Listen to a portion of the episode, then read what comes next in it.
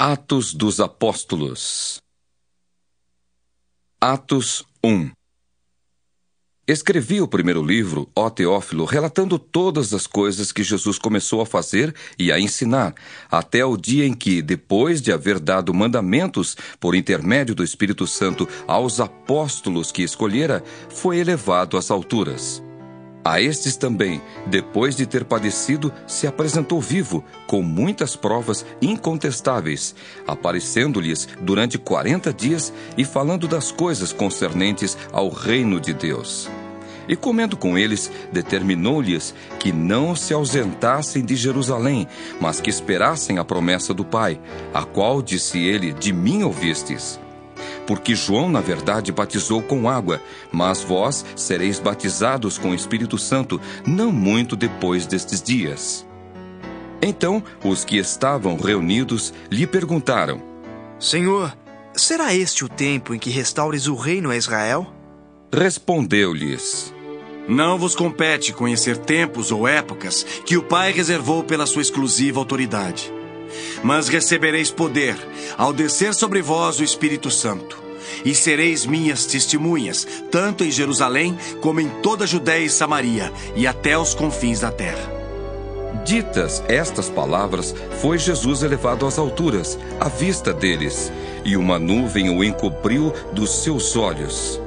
E estando eles com os olhos fitos no céu, enquanto Jesus subia, Eis que dois varões vestidos de branco se puseram ao lado deles e lhes disseram: Varões galileus, por que estáis olhando para as alturas?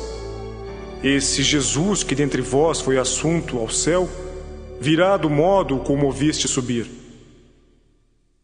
Então voltaram para Jerusalém do monte chamado Olival, que dista daquela cidade tanto como a jornada de um sábado. Quando ali entraram, subiram para o cenáculo, onde se reuniam Pedro, João, Tiago, André, Filipe, Tomé, Bartolomeu, Mateus, Tiago, filho de Alfeu, Simão, o Zelote, e Judas, filho de Tiago. Todos estes perseveravam unânimes em oração, com as mulheres, com Maria, mãe de Jesus, e com os irmãos dele. Naqueles dias, levantou-se Pedro no meio dos irmãos. Ora, compunha-se a assembleia de umas cento e vinte pessoas, e disse: Irmãos, convinha que se cumprisse a escritura que o Espírito Santo proferiu anteriormente por boca de Davi, acerca de Judas, que foi o guia daqueles que prenderam Jesus, porque ele era contado entre nós e teve parte neste ministério. Ora, este homem adquiriu um campo com o preço da iniquidade. E precipitando-se, rompeu-se pelo meio e todas as suas entranhas se derramaram. E isto chegou ao conhecimento de todos os habitantes de Jerusalém, de maneira que em sua própria língua esse campo era chamado Aceudama, isto é, campo de sangue.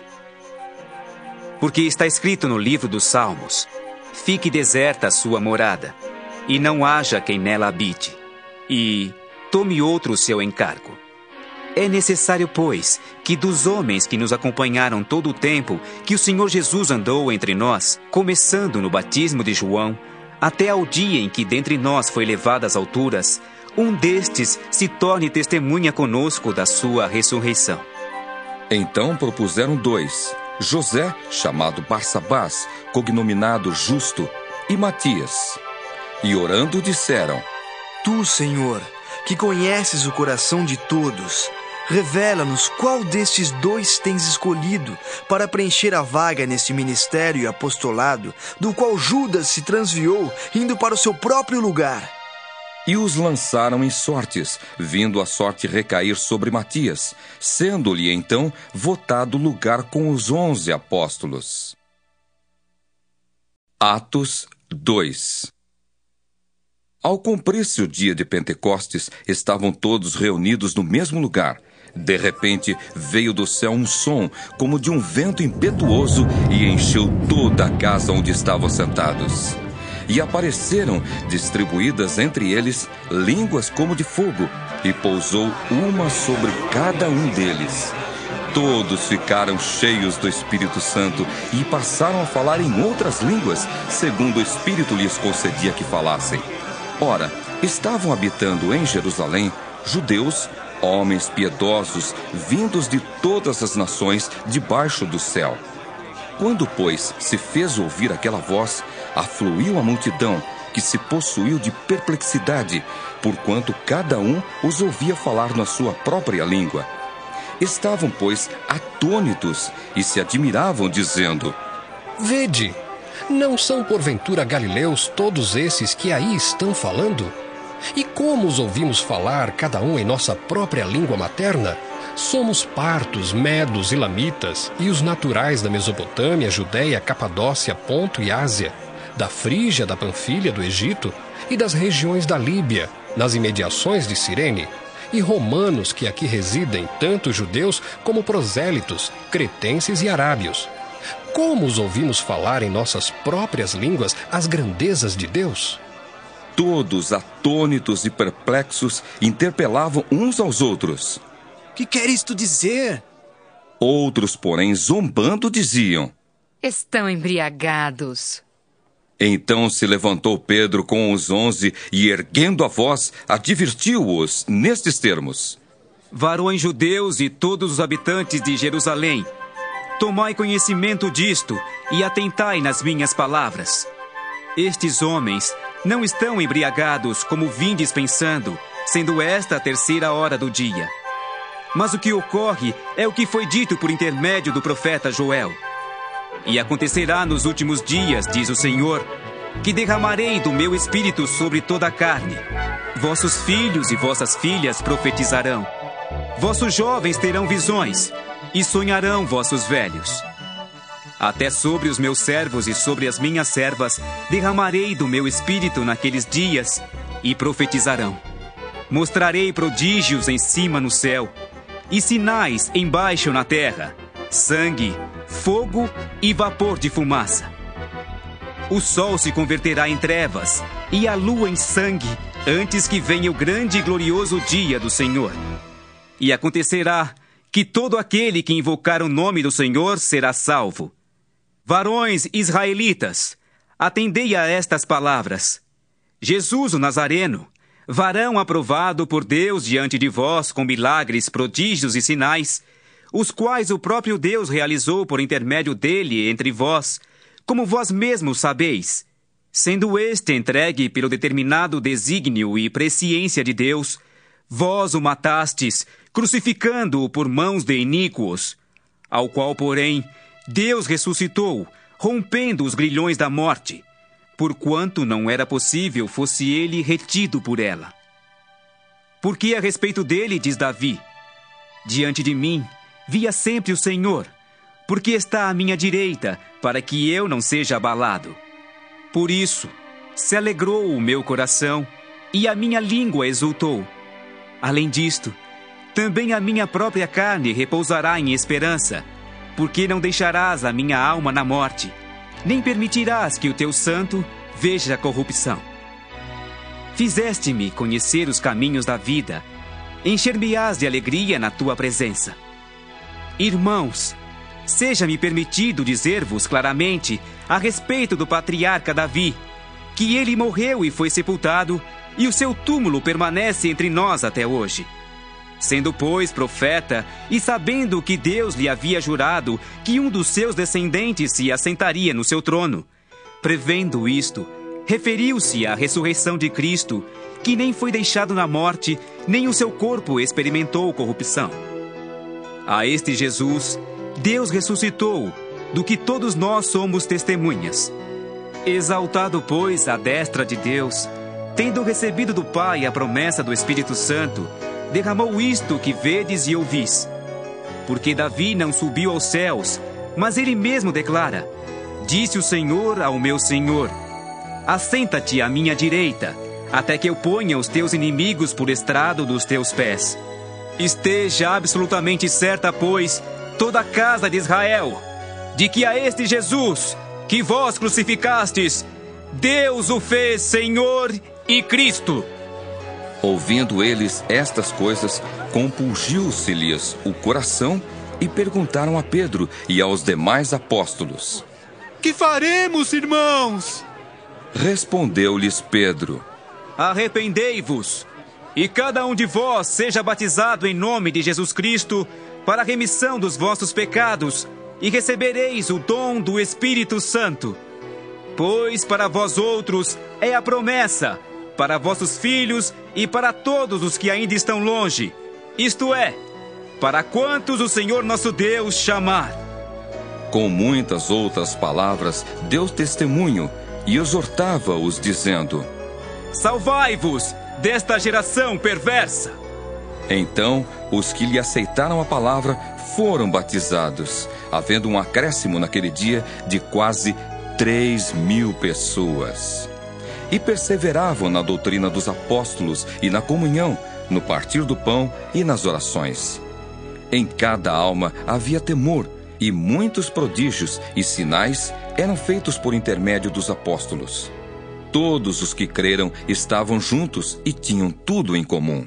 Vendiam as suas propriedades e bens, distribuindo o produto entre todos, à medida que alguém tinha necessidade. Diariamente perseveravam unânimes no templo, partiam pão de casa em casa e tomavam as suas refeições com alegria e singeleza de coração, louvando a Deus e contando com a simpatia de todo o povo. Enquanto isso, acrescentava-lhes o Senhor dia a dia os que iam sendo salvos. Atos 3 Pedro e João subiam ao templo para a oração da hora nona. Era levado um homem coxo de nascença, o qual punham diariamente à porta do templo chamada Formosa, para pedir esmola aos que entravam. Vendo ele a Pedro e João, que iam entrar no templo, implorava que lhe dessem uma esmola. Pedro, fitando-o juntamente com João, disse: Olha para nós. Ele os olhava atentamente, esperando receber alguma coisa. Pedro, porém, lhe disse: Não possuo nem prata nem ouro, mas o que tenho, isso te dou. Em nome de Jesus Cristo Nazareno, anda! E tomando-o pela mão direita, o levantou. Imediatamente os seus pés e tornozelos se firmaram. De um salto se pôs em pé passou a andar e entrou com eles no templo, saltando e louvando a Deus. Viu-o todo o povo a andar e a louvar a Deus. E reconheceram ser ele o mesmo que esmolava, assentado à porta formosa do templo. E se encheram de admiração e assombro por isso que lhe acontecera. Apegando-se ele a Pedro e a João, todo o povo correu atônito para junto deles, no pórtico chamado de Salomão à vista disto, Pedro se dirigiu ao povo, dizendo: Israelitas, por que vos maravilhais disto? Ou por que fitais os olhos em nós, como se pelo nosso próprio poder ou piedade o tivéssemos feito andar? O Deus de Abraão, de Isaque e de Jacó, o Deus de nossos pais, glorificou a seu servo Jesus, a quem vós traístes e negastes perante Pilatos, quando este havia decidido soltá-lo. Vós, porém, negastes o santo e o justo, e pedistes que vos concedessem um homicida. Dessarte, matastes o autor da vida, a quem Deus ressuscitou dentre os mortos, do que nós somos testemunhas. Pela fé em o nome de Jesus, é que esse mesmo nome fortaleceu a este homem, que agora vedes e reconheceis. Sim, a fé que vem por meio de Jesus deu a este saúde perfeita na presença de todos vós. E agora, irmãos, eu sei que o fizestes por ignorância, como também as vossas autoridades. Mas Deus assim cumpriu o que dantes anunciara por boca de todos os profetas, que o seu Cristo havia de padecer. Arrependei-vos, pois, e convertei-vos para serem cancelados os vossos pecados, a fim de que, da presença do Senhor, venham tempos de refrigério, e que envie ele o Cristo, que já vos foi designado, Jesus, ao qual é necessário que o céu receba até os tempos da restauração de todas as coisas, de que Deus falou por boca dos seus santos profetas desde a antiguidade. Disse, na verdade, Moisés: O Senhor Deus vos suscitará dentre vossos irmãos um profeta semelhante a mim a ele ouvireis em tudo quanto vos disser. Acontecerá que toda alma que não ouvir a esse profeta será exterminada do meio do povo. E todos os profetas, a começar com Samuel, assim como todos quantos depois falaram, também anunciaram estes dias. Vós sois os filhos dos profetas e da aliança que Deus estabeleceu com vossos pais, dizendo a Abraão: Na tua descendência serão abençoadas todas as nações da terra. Tendo Deus ressuscitado o seu servo, enviou-o primeiramente a vós outros, para vos abençoar, no sentido de que cada um se aparte das suas perversidades. Atos 4 Falavam eles ainda ao povo quando sobrevieram os sacerdotes, o capitão do templo e os saduceus, ressentidos por ensinarem eles o povo e anunciarem em Jesus a ressurreição dentre os mortos. E os prenderam, recolhendo-os ao cárcere até ao dia seguinte, pois já era tarde. Muitos, porém, dos que ouviram a palavra a aceitaram, subindo o número de homens a quase cinco mil. No dia seguinte, reuniram-se em Jerusalém as autoridades, os anciãos e os escribas, com o sumo sacerdote Anás, Caifás, João, Alexandre e todos os que eram da linhagem do sumo sacerdote. E pondo-os perante eles, os arguíram. Com que poder ou em nome de quem fizestes isto? Então Pedro, cheio do Espírito Santo, lhes disse: Autoridades do povo e anciãos, Visto que hoje somos interrogados a propósito do benefício feito a um homem enfermo e do modo por que foi curado, tomai conhecimento, vós todos e todo o povo de Israel, de que, em nome de Jesus Cristo, Nazareno, a quem vós crucificastes e a quem Deus ressuscitou dentre os mortos, sim, em seu nome, é que este está curado perante vós. Este Jesus é pedra rejeitada por vós os construtores, a qual se tornou a pedra angular. E não há salvação em nenhum outro, porque abaixo do céu não existe nenhum outro nome dado entre os homens pelo qual importa que sejamos salvos. Ao verem a intrepidez de Pedro e João, sabendo que eram homens iletrados e incultos, admiraram-se e reconheceram que haviam eles estado com Jesus. Vendo com eles o homem que fora curado, nada tinham que dizer em contrário. E mandando-o sair do sinédrio, consultavam entre si, dizendo: Que faremos com estes homens? Pois, na verdade, é manifesto a todos os habitantes de Jerusalém que um sinal notório foi feito por eles e não o podemos negar. Mas, para que não haja maior divulgação entre o povo, ameacemo-los para não mais falarem neste nome a quem quer que seja. Chamando-os, ordenaram-lhes que absolutamente não falassem, nem ensinassem em o nome de Jesus. Mas Pedro e João lhes responderam: Julgai se é justo diante de Deus ouvir-vos antes a vós outros do que a Deus. Pois nós não podemos deixar de falar das coisas que vimos e ouvimos. Depois, ameaçando-os mais ainda, os soltaram, não tendo achado como os castigar por causa do povo, porque todos glorificavam a Deus pelo que acontecera. Ora, tinha mais de quarenta anos aquele em quem se operara essa cura milagrosa. Uma vez soltos, procuraram os irmãos e lhes contaram quantas coisas lhes haviam dito os principais sacerdotes e os anciãos. Ouvindo isto, unânimes levantaram a voz a Deus e disseram: Tu, soberano Senhor, que fizeste o céu, a terra, o mar e tudo o que neles há, que disseste por intermédio do Espírito Santo, por boca de Davi, nosso pai, teu servo, por que se enfureceram os gentios e os povos imaginaram coisas vãs? Levantaram-se os reis da terra e as autoridades ajuntaram-se a uma contra o Senhor e contra o seu ungido porque verdadeiramente se ajuntaram nesta cidade contra o teu santo servo Jesus, ao qual ungiste Herodes e Pôncio Pilatos, com gentios e gente de Israel, para fazerem tudo o que a tua mão e o teu propósito predeterminaram.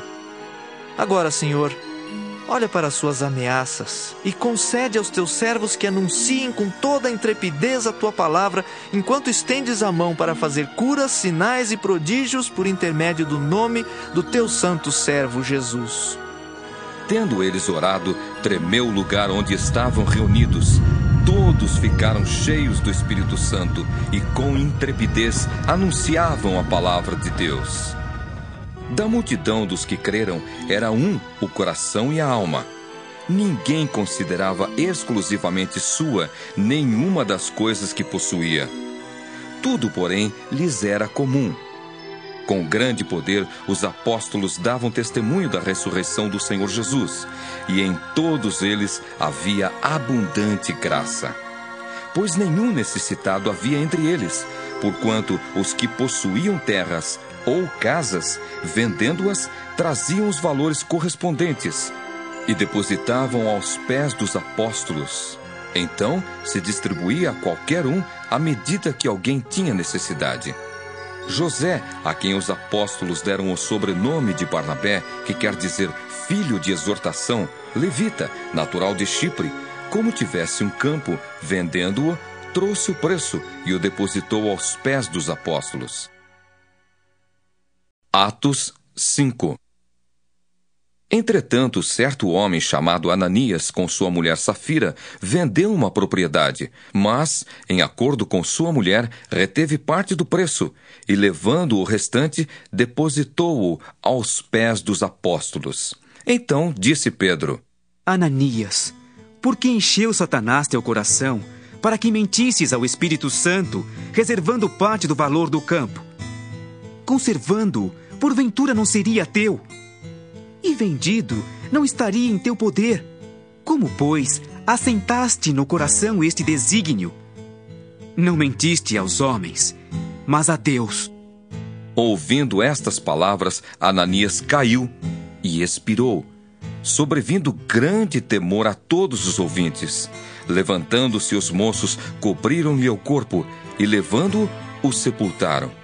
Quase três horas depois, entrou a mulher de Ananias, não sabendo o que ocorrera. Então Pedro, dirigindo-se a ela, perguntou-lhe: Dize-me, vendestes, portanto, aquela terra? Ela respondeu: Sim, portanto. Tornou-lhe Pedro: Por que entrastes em acordo para tentar o Espírito do Senhor? Eis aí à porta os pés dos que sepultaram o teu marido e eles também te levarão. No mesmo instante, caiu ela aos pés de Pedro e expirou. Entrando os moços, acharam-na morta e, levando-a, sepultaram-na junto do marido. E sobreveio grande temor a toda a igreja e a todos quantos ouviram a notícia destes acontecimentos.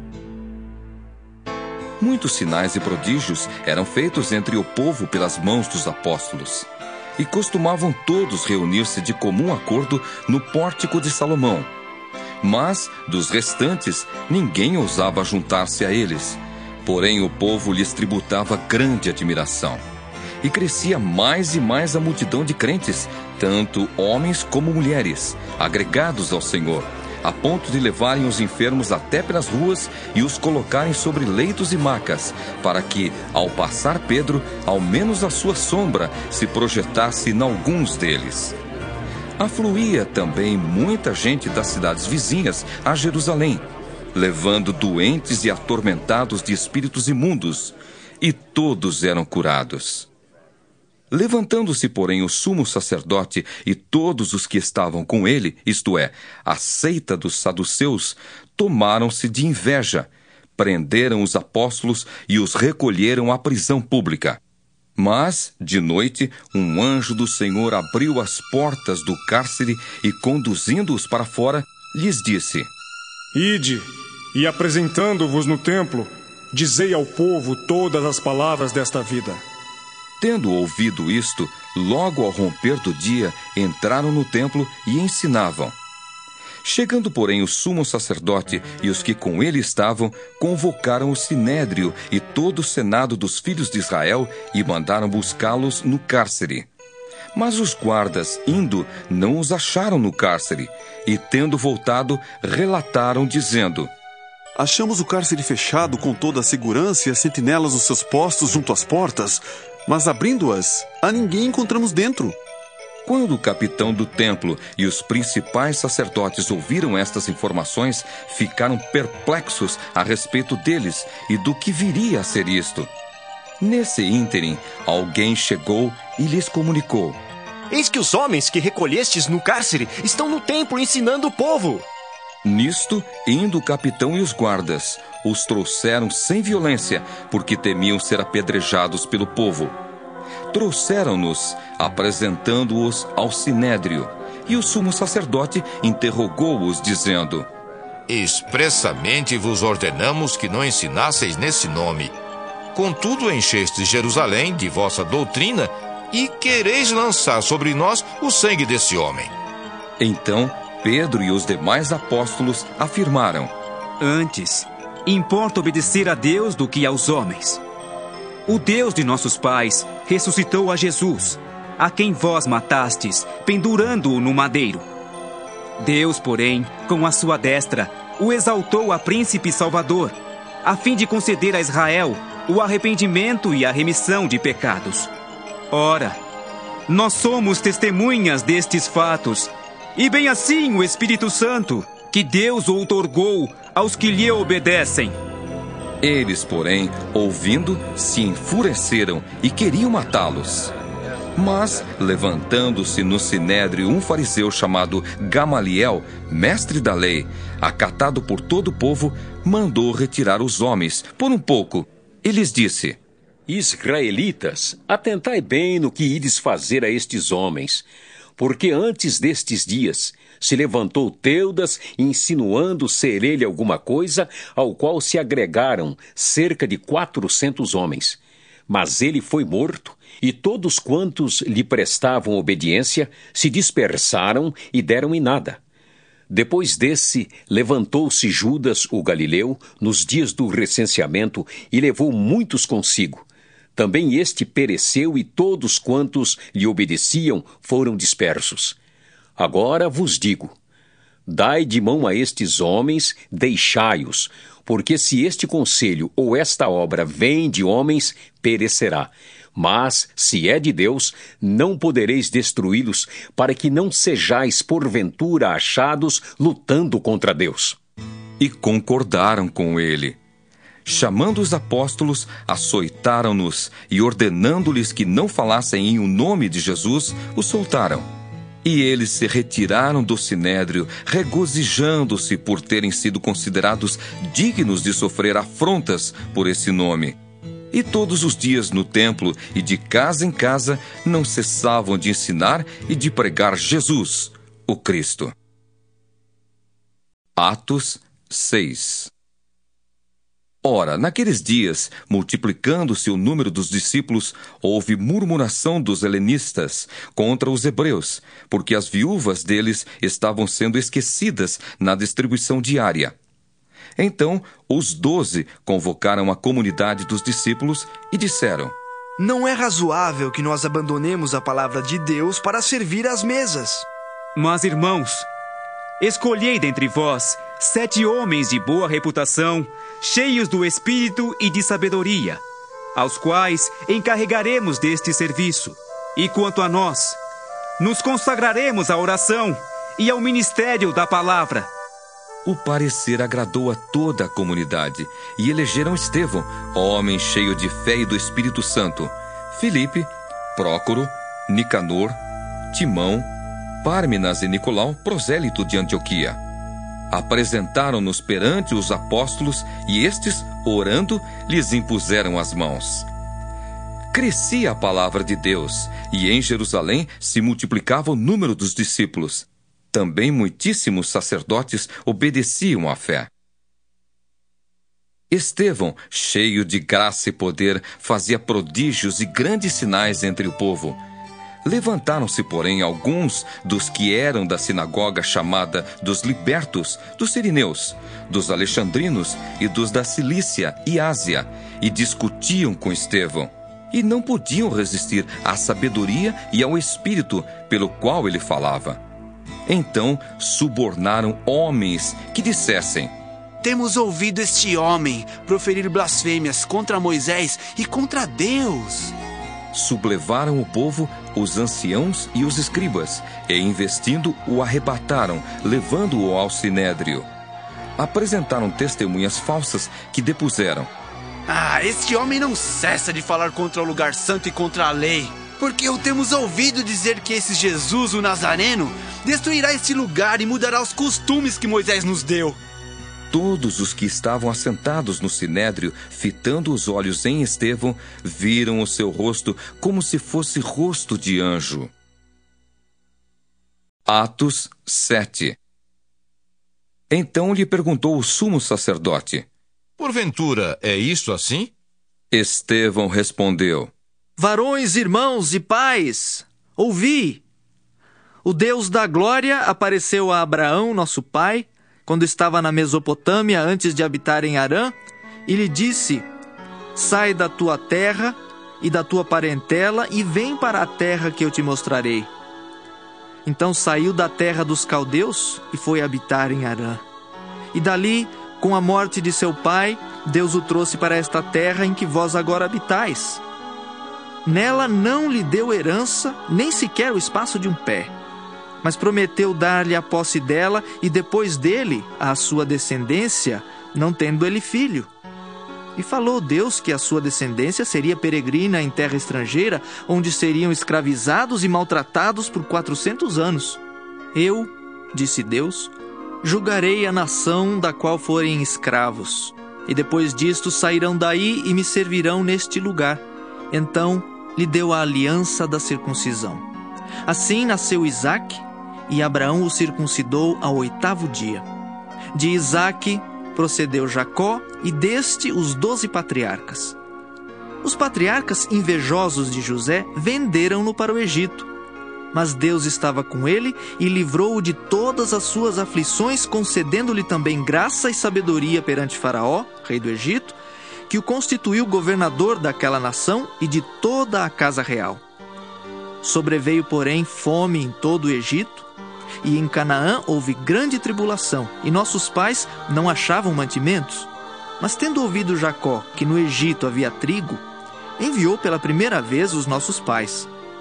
Na segunda vez, José se fez reconhecer por seus irmãos e se tornou conhecida de Faraó a família de José.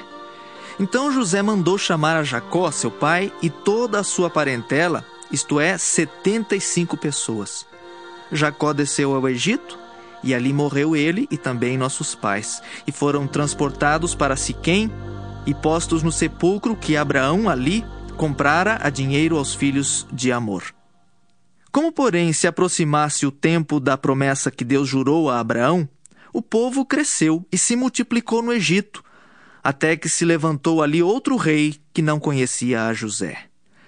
Este outro rei tratou com astúcia a nossa raça e torturou os nossos pais, a ponto de forçá-los a enjeitar seus filhos para que não sobrevivessem. Por esse tempo, nasceu Moisés, que era formoso aos olhos de Deus.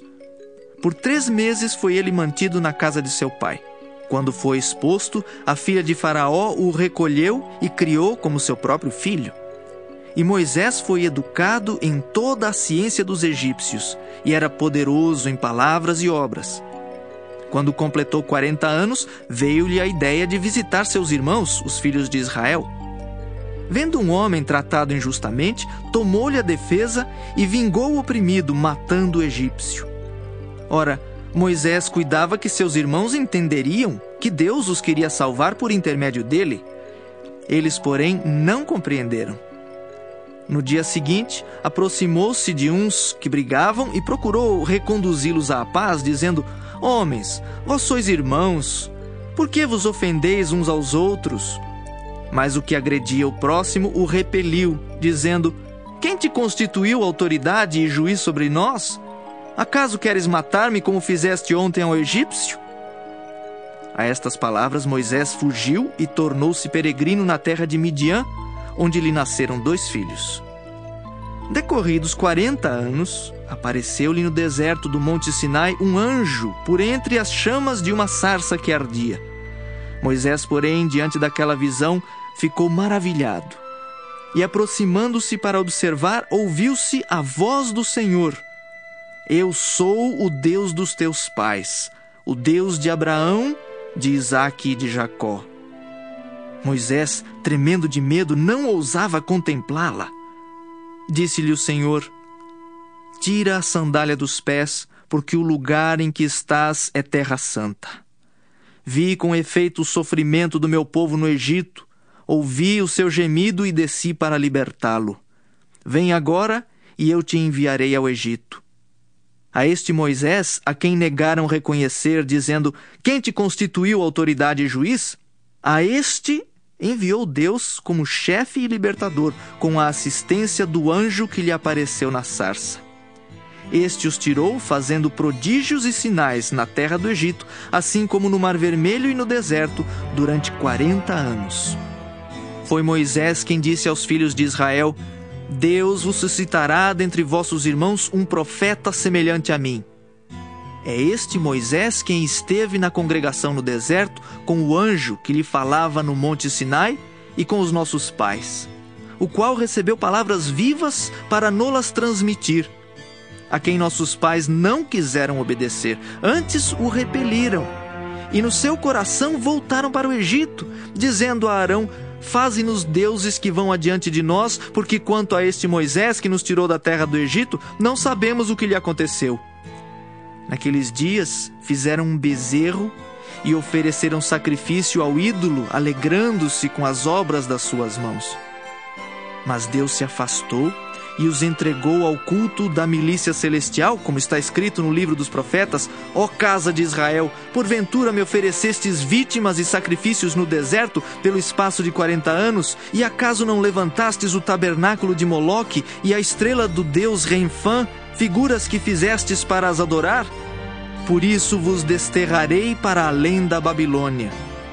O tabernáculo do testemunho estava entre nossos pais no deserto, como determinara aquele que disse a Moisés que o fizesse segundo o modelo que tinha visto. O qual também nossos pais, com Josué, tendo-o recebido, o levaram, quando tomaram posse das nações que Deus expulsou da presença deles, até aos dias de Davi. Este achou graça diante de Deus e lhe suplicou a faculdade de prover morada para o Deus de Jacó. Mas foi Salomão quem lhe edificou a casa. Entretanto, não habita o Altíssimo em casas feitas por mãos humanas, como diz o profeta: O céu é o meu trono e a terra o estrado dos meus pés. Que casa me edificareis? diz o Senhor, ou qual é o lugar do meu repouso? Não foi porventura a minha mão que fez todas estas coisas? Homens de dura cerviz e incircuncisos de coração e de ouvidos, vós sempre resistis ao Espírito Santo?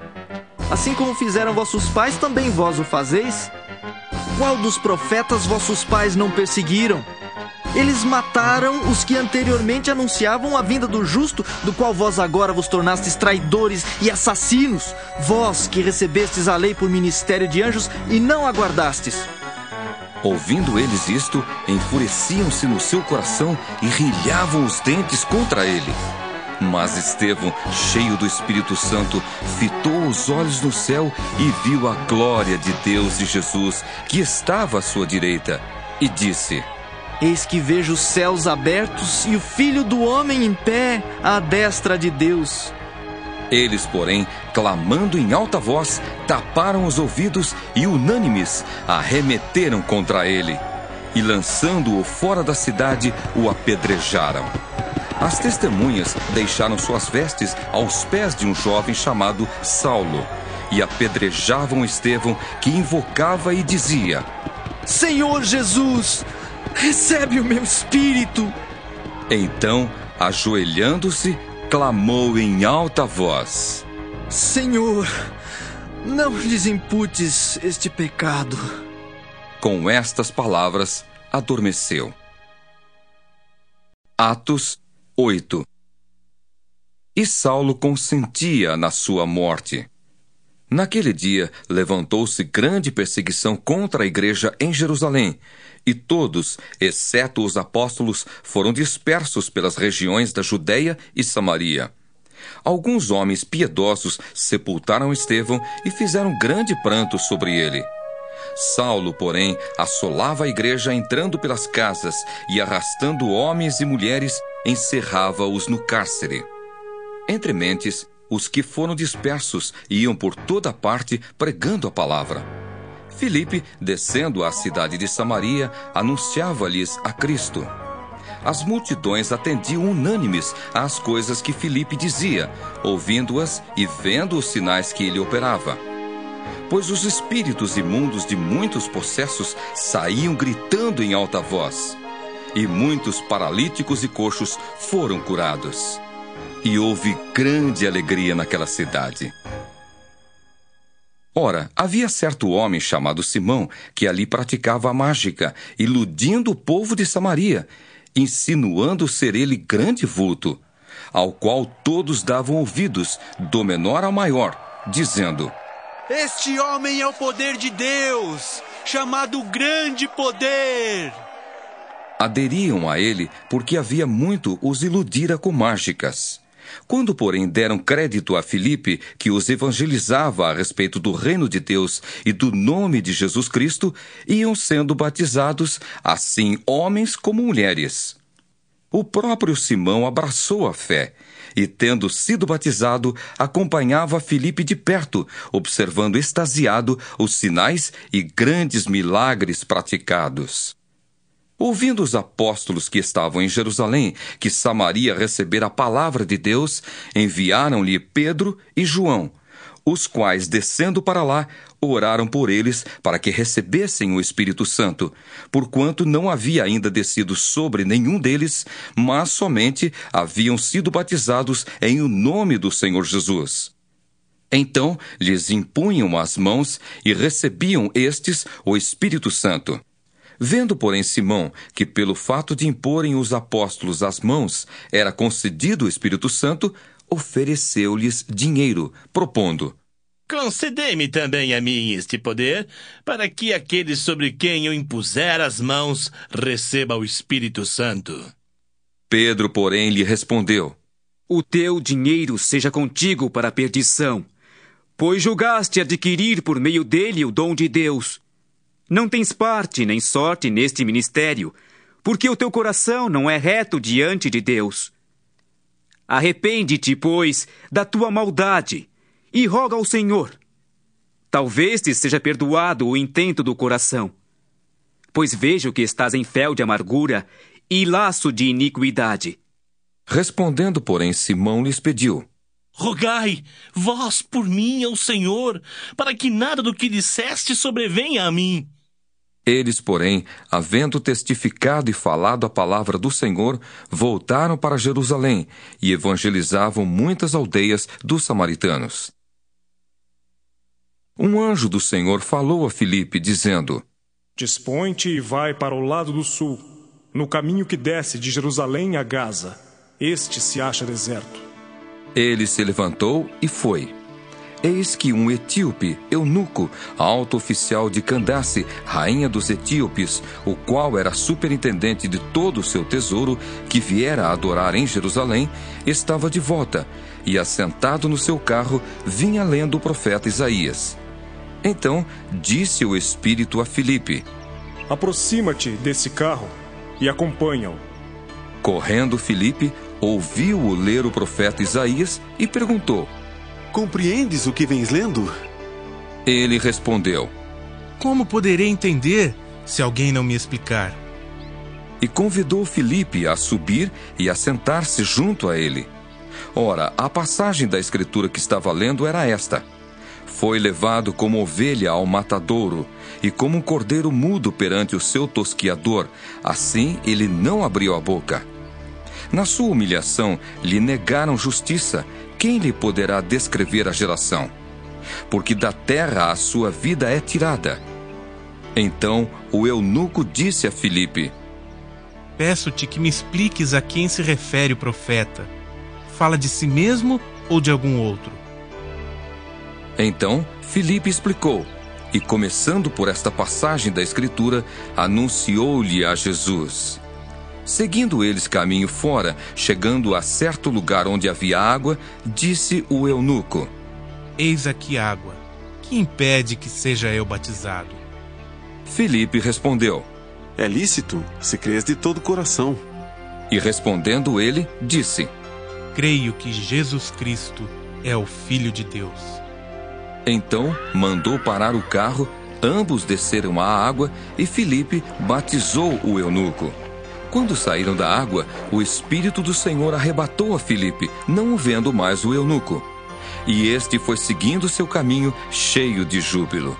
Mas Filipe veio a achar-se em Azoto, e passando além, evangelizava todas as cidades até chegar a Cesareia.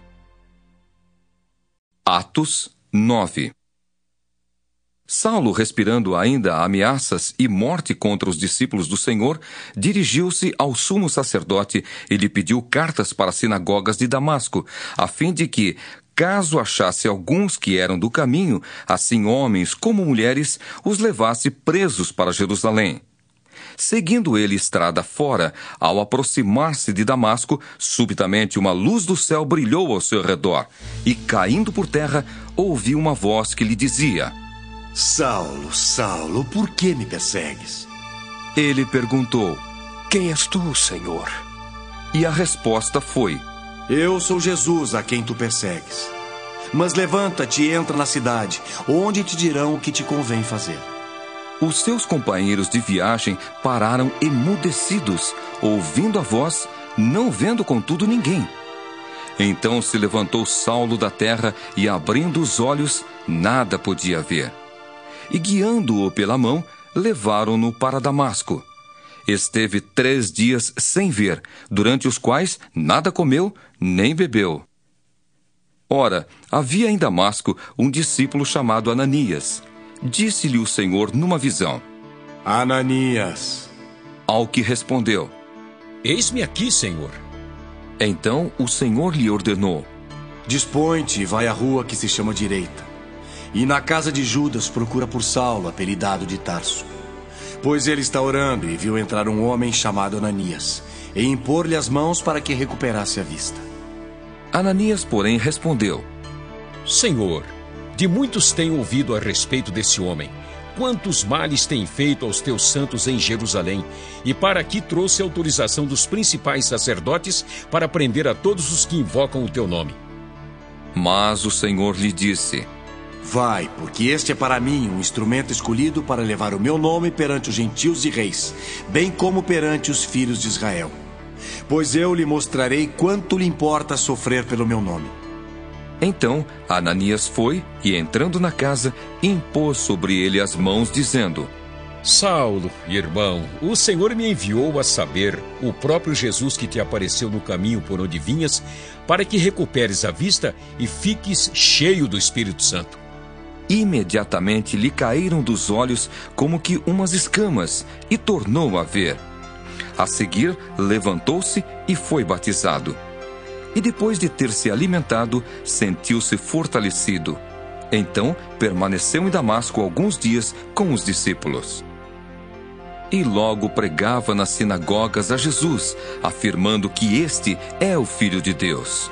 Ora, todos os que o ouviam estavam atônitos e diziam: Não é este o que exterminava em Jerusalém os que invocavam o nome de Jesus? E para aqui veio precisamente com o fim de os levar amarrados aos principais sacerdotes? Saulo, porém, mais e mais se fortalecia e confundia os judeus que moravam em Damasco, demonstrando que Jesus é o Cristo. Decorridos muitos dias, os judeus deliberaram entre si tirar-lhe a vida. Porém, o plano deles chegou ao conhecimento de Saulo. Dia e noite guardavam também as portas para o matarem. Mas os seus discípulos tomaram-no de noite e, colocando-o num cesto, desceram-no pela muralha. Tendo chegado a Jerusalém, procurou juntar-se com os discípulos. Todos, porém, o temiam, não acreditando que ele fosse discípulo. Mas Barnabé, tomando-o consigo, levou-o aos apóstolos e contou-lhes como ele vira o Senhor no caminho e que este lhe falara, e como em Damasco pregara ousadamente em nome de Jesus. Estava com eles em Jerusalém, entrando e saindo, pregando ousadamente em nome do Senhor. Falava e discutia com os helenistas, mas eles procuravam tirar-lhe a vida. Tendo, porém, isto chegado ao conhecimento dos irmãos, levaram-no até Cesareia e dali o enviaram para Tarso. A igreja, na verdade, tinha paz por toda a Judéia, Galiléia e Samaria, edificando-se e caminhando no temor do Senhor e no conforto do Espírito Santo, crescia em número. Passando Pedro por toda parte, desceu também aos santos que habitavam em Lida. Encontrou ali certo homem chamado Enéas, que havia oito anos jazia de cama, pois era paralítico. Disse-lhe Pedro: Enéas, Jesus Cristo te cura. Levanta-te e arruma o teu leito. Ele imediatamente se levantou. Viram-no todos os habitantes de Lida e Sarona, os quais se converteram ao Senhor. Havia em Jope uma discípula por nome Tabita, nome este que, traduzido, quer dizer Dorcas. Era ela notável pelas boas obras e esmolas que fazia. Ora, aconteceu naqueles dias que ela adoeceu e veio a morrer. E depois de a lavarem, puseram-na no cenáculo. Como Lida era perto de Jope, ouvindo os discípulos que Pedro estava ali, enviaram-lhe dois homens que lhe pedissem: Não demores em vir ter conosco. Pedro atendeu e foi com eles. Tendo chegado, conduziram-no para o cenáculo, e todas as viúvas o cercaram, chorando e mostrando-lhe túnicas e vestidos que Dorcas fizera enquanto estava com elas. Mas Pedro, tendo feito sair a todos, pondo-se de joelhos, orou, e voltando-se para o corpo, disse: Tabita, levanta-te. Ela abriu os olhos e, vendo a Pedro, sentou-se. Ele, dando-lhe a mão, levantou-a e, chamando os santos, especialmente as viúvas, apresentou-a viva. Isto se tornou conhecido por toda Jope, e muitos creram no Senhor. Pedro ficou em Jope muitos dias, em casa de um curtidor chamado Simão.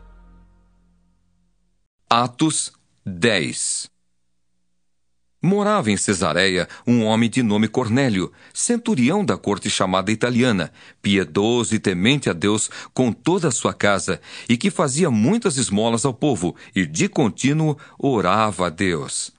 Esse homem observou claramente durante uma visão, cerca da hora nona do dia, um anjo de Deus que se aproximou dele e lhe disse: Cornélio. Este, fixando nele os olhos e possuído de temor, perguntou: que é, Senhor? E o anjo lhe disse: As tuas orações e as tuas esmolas subiram para a memória diante de Deus. Agora, envia mensageiros a Jope e manda chamar Simão, que tem por sobrenome Pedro. Ele está hospedado com Simão, curtidor, cuja residência está situada à beira-mar. Logo que se retirou o anjo que lhe falava, chamou dois dos seus domésticos e um soldado piedoso dos que estavam a seu serviço. E, havendo-lhes contado tudo, enviou-os a Jope. No dia seguinte, indo eles de caminho e estando já perto da cidade, subiu Pedro ao eirado por volta da hora sexta, a fim de orar. Estando com fome, quis comer. Mas enquanto lhe preparavam a comida, sobreveio-lhe um êxtase. Então viu o céu aberto e descendo um objeto como se fosse um grande lençol, o qual era baixado à terra pelas quatro pontas, contendo toda sorte de quadrúpedes, répteis da terra e aves do céu. E ouviu-se uma voz que se dirigia a ele: Levanta-te, Pedro. Mata e come. Mas Pedro replicou: De modo nenhum, Senhor, porque jamais comi coisa alguma comum e imunda. Segunda vez, a voz lhe falou: Ao que Deus purificou, não consideres comum. Sucedeu isto por três vezes, e logo aquele objeto foi recolhido ao céu. Enquanto Pedro estava perplexo sobre qual seria o significado da visão, eis que os homens enviados da parte de Cornélio, tendo perguntado pela casa de Simão, pararam junto à porta e, chamando, indagavam se estava ali hospedado Simão, por sobrenome Pedro. Enquanto meditava Pedro acerca da visão, disse-lhe o Espírito: Estão aí dois homens que te procuram. Levanta-te, pois desce e vai com eles, nada duvidando, porque eu os enviei. E descendo Pedro para junto dos homens, disse: Aqui me tendes. Sou eu a quem buscais. Aqui viestes. Então disseram: O centurião Cornélio, homem reto e temente a Deus, e tendo bom testemunho de toda a nação judaica, foi instruído por um santo anjo para chamar-te à sua casa e ouvir as tuas palavras. Pedro, pois, convidando-os a entrar, hospedou-os. No dia seguinte, levantou-se e partiu com eles. Também alguns irmãos dos que habitavam em Jope foram em sua companhia. No dia imediato, entrou em Cesareia. Cornélio estava esperando por eles, tendo reunido seus parentes e amigos íntimos. Aconteceu que, indo Pedro a entrar, lhe saiu Cornélio ao encontro e, prostrando-se-lhe aos pés, o adorou. Mas Pedro o levantou, dizendo: Ergue-te, que eu também sou homem. Falando com ele, entrou, encontrando muitos reunidos ali, a quem se dirigiu, dizendo: Vós bem sabeis que é proibido a um judeu ajuntar-se ou mesmo aproximar-se a alguém de outra raça. Mas Deus me demonstrou que a nenhum homem considerasse comum ou imundo. Por isso, uma vez chamado, vim sem vacilar. Pergunto, pois, por que razão me mandastes chamar? Respondeu-lhe Cornélio: Faz hoje quatro dias que, por volta desta hora, estava eu observando em minha casa a hora nona de oração.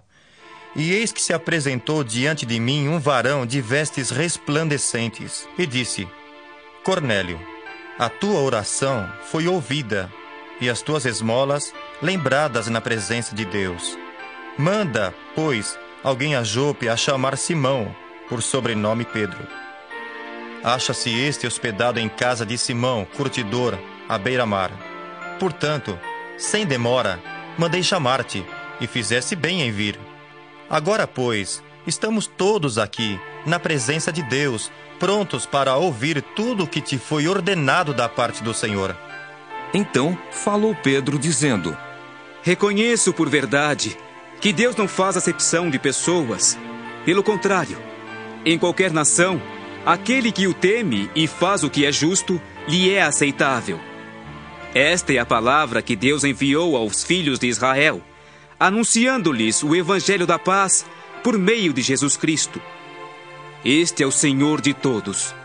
Vós conheceis a palavra que se divulgou por toda a Judéia, tendo começado desde a Galiléia, depois do batismo que João pregou, como Deus ungiu a Jesus de Nazaré com o Espírito Santo e com poder, o qual andou por toda parte fazendo bem e curando a todos os oprimidos do diabo, porque Deus era com ele.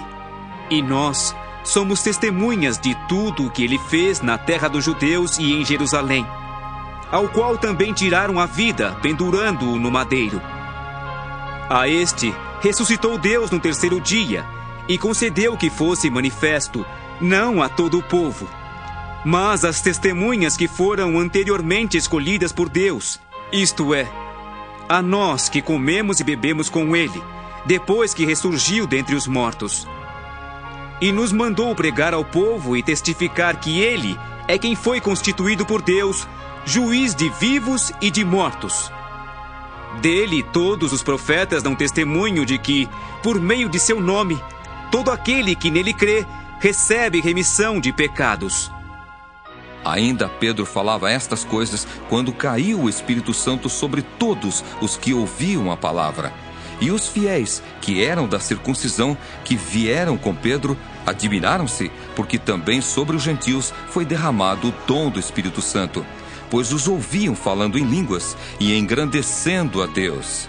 Então perguntou Pedro: Porventura pode alguém recusar a água para que não sejam batizados estes que, assim como nós, receberam o Espírito Santo? E ordenou que fossem batizados em nome de Jesus Cristo. Então lhe pediram que permanecesse com eles por alguns dias.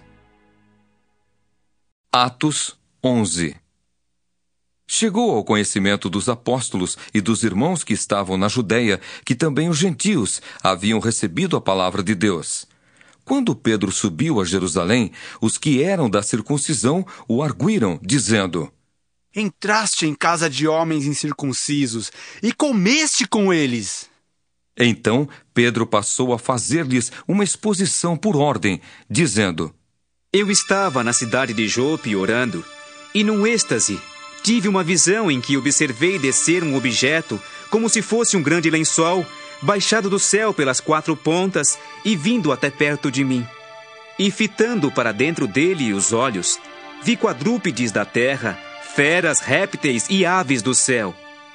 Ouvi também uma voz que me dizia: Levanta-te, Pedro, mata e come.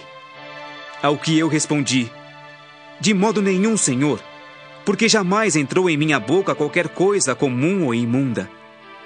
Segunda vez, falou a voz do céu: Ao que Deus purificou, não consideres comum. Isto sucedeu por três vezes, e de novo, tudo se recolheu para o céu. E eis que, na mesma hora, pararam junto da casa em que estávamos três homens enviados de Cesareia para se encontrarem comigo. Então, o Espírito me disse que eu fosse com eles sem hesitar. Foram comigo também estes seis irmãos, e entramos na casa daquele homem. E ele nos contou como vira o anjo em pé em sua casa, e que lhe dissera: Envia a Jope e manda chamar Simão, por sobrenome Pedro, o qual te dirá palavras mediante as quais serás salvo, tu e toda a tua casa. Quando, porém, comecei a falar, caiu o Espírito Santo sobre eles, como também sobre nós no princípio. Então me lembrei da palavra do Senhor quando disse: João, na verdade, batizou com água, mas vós sereis batizados com o Espírito Santo. Pois se Deus lhes concedeu o mesmo dom que a nós nos outorgou quando cremos no Senhor Jesus, quem era eu para que pudesse resistir a Deus? E ouvindo eles estas coisas, apaziguaram-se e glorificaram a Deus, dizendo: Logo, também aos gentios foi por Deus concedido o arrependimento para a vida. Então, os que foram dispersos por causa da tribulação que sobreveio a Estevão se espalharam até a Finícia, Chipre e Antioquia, não anunciando a ninguém a palavra, senão somente aos judeus. Alguns deles, porém, que eram de Chipre e de Cirene e que foram até Antioquia, falavam também aos gregos, anunciando-lhes o evangelho do Senhor Jesus. A mão do Senhor estava com eles, e muitos, crendo, se converteram ao Senhor. A notícia a respeito deles chegou aos ouvidos da igreja que estava em Jerusalém, e enviaram Barnabé até Antioquia. Tendo ele chegado e vendo a graça de Deus, alegrou-se e exortava a todos a que, com firmeza de coração, permanecessem no Senhor. Porque era homem bom, cheio do Espírito Santo e de fé. E muita gente se uniu ao Senhor. E partiu Barnabé para Tarso à procura de Saulo. Tendo-o encontrado, levou-o para Antioquia e por todo um ano se reuniram naquela igreja e ensinaram numerosa multidão. Em Antioquia foram os discípulos pela primeira vez chamados cristãos. Naqueles dias desceram alguns profetas de Jerusalém para Antioquia. E apresentando-se um deles, chamado Ágabo, dava a entender pelo Espírito que estava para vir grande fome por todo o mundo, a qual sobreveio nos dias de Cláudio. Os discípulos, cada um conforme as suas posses, resolveram enviar socorro aos irmãos que moravam na Judéia. O que eles, com efeito, fizeram, enviando-o aos presbíteros por intermédio de Barnabé e de Saulo. Atos 12 Por aquele tempo, mandou o rei Herodes prender alguns da igreja para os maltratar, fazendo passar a fio de espada a Tiago, irmão de João. Vendo ser isto agradável aos judeus, prosseguiu prendendo também a Pedro. E eram os dias dos pães asmos. Tendo-o feito prender, lançou-o no cárcere, entregando-o a quatro escoltas de quatro soldados cada uma, para o guardarem, tensionando apresentá-lo ao povo depois da Páscoa. Pedro, pois, estava guardado no cárcere, mas havia oração incessante a Deus por parte da igreja a favor dele. Quando Herodes estava para apresentá-lo naquela mesma noite, Pedro dormia entre dois soldados, acorrentado com duas cadeias e sentinelas à porta guardavam o cárcere. Eis, porém, que sobreveio um anjo do Senhor e uma luz iluminou a prisão. E tocando ele o lado de Pedro, o despertou, dizendo: Levanta-te depressa. Então as cadeias caíram-lhe das mãos. Disse-lhe o anjo: Cinge-te e calça as sandálias. E ele assim o fez. Disse-lhe mais: Põe a capa e segue-me. Então, saindo, o seguia, não sabendo que era real o que se fazia por meio do anjo. Parecia-lhe antes uma visão.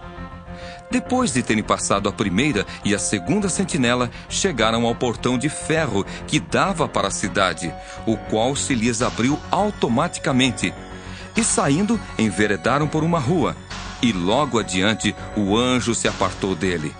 Então Pedro, caindo em si, disse: Agora sei verdadeiramente que o Senhor enviou o seu anjo e me livrou da mão de Herodes e de toda a expectativa do povo judaico. Considerando ele a sua situação, resolveu ir à casa de Maria, mãe de João, cognominado Marcos, onde muitas pessoas estavam congregadas e oravam. Quando ele bateu ao postigo do portão, veio uma criada chamada Rode ver quem era. Reconhecendo a voz de Pedro, tão alegre ficou que nem o fez entrar, mas voltou correndo para anunciar que Pedro estava junto do portão. Eles lhe disseram: Estás louca. Ela, porém, persistia em afirmar que assim era.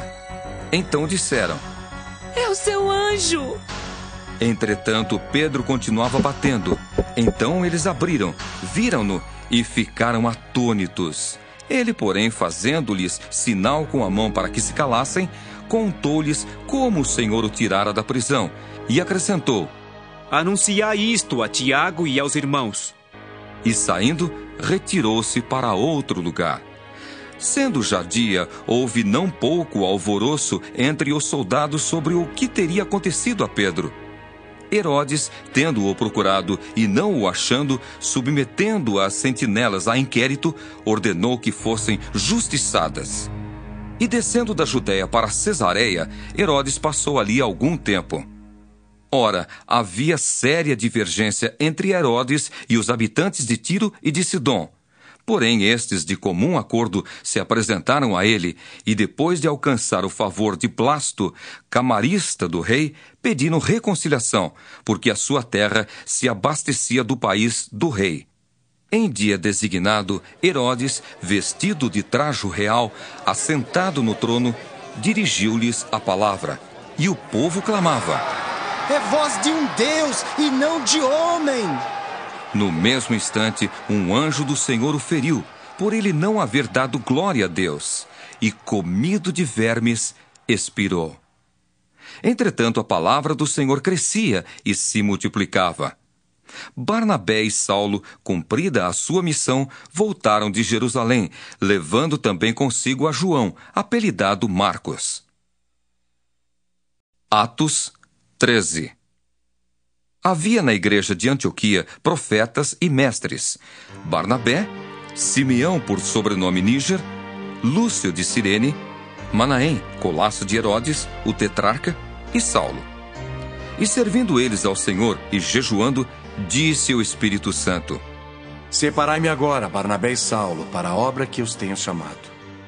Então, jejuando e orando e impondo sobre eles as mãos, os despediram. Enviados, pois, pelo Espírito Santo, desceram a Seleucia e dali navegaram para Chipre. Chegados a Salamina, anunciavam a palavra de Deus nas sinagogas judaicas. Tinham também João como auxiliar. Havendo atravessado toda a ilha até Pafos, encontraram certo judeu, mágico, falso profeta, de nome Bar Jesus, o qual estava com o procônsul Sérgio Paulo, que era homem inteligente este, tendo chamado Barnabé e Saulo, diligenciava para ouvir a palavra de Deus. Mas opunha-se-lhes Elimas, o mágico, porque assim se interpreta o seu nome, procurando afastar da fé o procônsul. Todavia, Saulo, também chamado Paulo, cheio do Espírito Santo, fixando nele os olhos, disse: Ó oh, filho do diabo, cheio de todo engano e de toda malícia, inimigo de toda a justiça, não cessarás de perverter os retos caminhos do Senhor? Pois agora, eis aí está sobre ti a mão do Senhor, e ficarás cego, não vendo o sol por algum tempo. No mesmo instante, caiu sobre ele névoa e escuridade, e andando à roda, procurava quem o guiasse pela mão. Então, o procônsul, vendo o que sucedera, creu, maravilhado com a doutrina do Senhor. E navegando de Pafos, Paulo e seus companheiros dirigiram-se a Perge da Panfilha. João, porém, apartando-se deles, voltou para Jerusalém. Mas eles, atravessando de Perge para Antioquia da Pisídia, indo num sábado à sinagoga, assentaram-se. Depois da leitura da lei e dos profetas, os chefes da sinagoga mandaram dizer-lhes: Irmãos, se tendes alguma palavra de exortação para o povo, dizei-a. Paulo, levantando-se e fazendo com a mão sinal de silêncio, disse: Varões israelitas, e vós outros que também temeis a Deus, ouvi. O Deus deste povo de Israel escolheu nossos pais e exaltou o povo durante sua peregrinação na terra do Egito, donde os tirou com braço poderoso, e suportou-lhes os maus costumes por cerca de quarenta anos no deserto. E havendo destruído sete nações na terra de Canaã, Deu-lhes essa terra por herança, vencidos cerca de quatrocentos e cinquenta anos. Depois disto, lhes deu juízes até o profeta Samuel. Então eles pediram um rei, e Deus lhes deparou Saul, filho de Quis, da tribo de Benjamim, e isto pelo espaço de quarenta anos.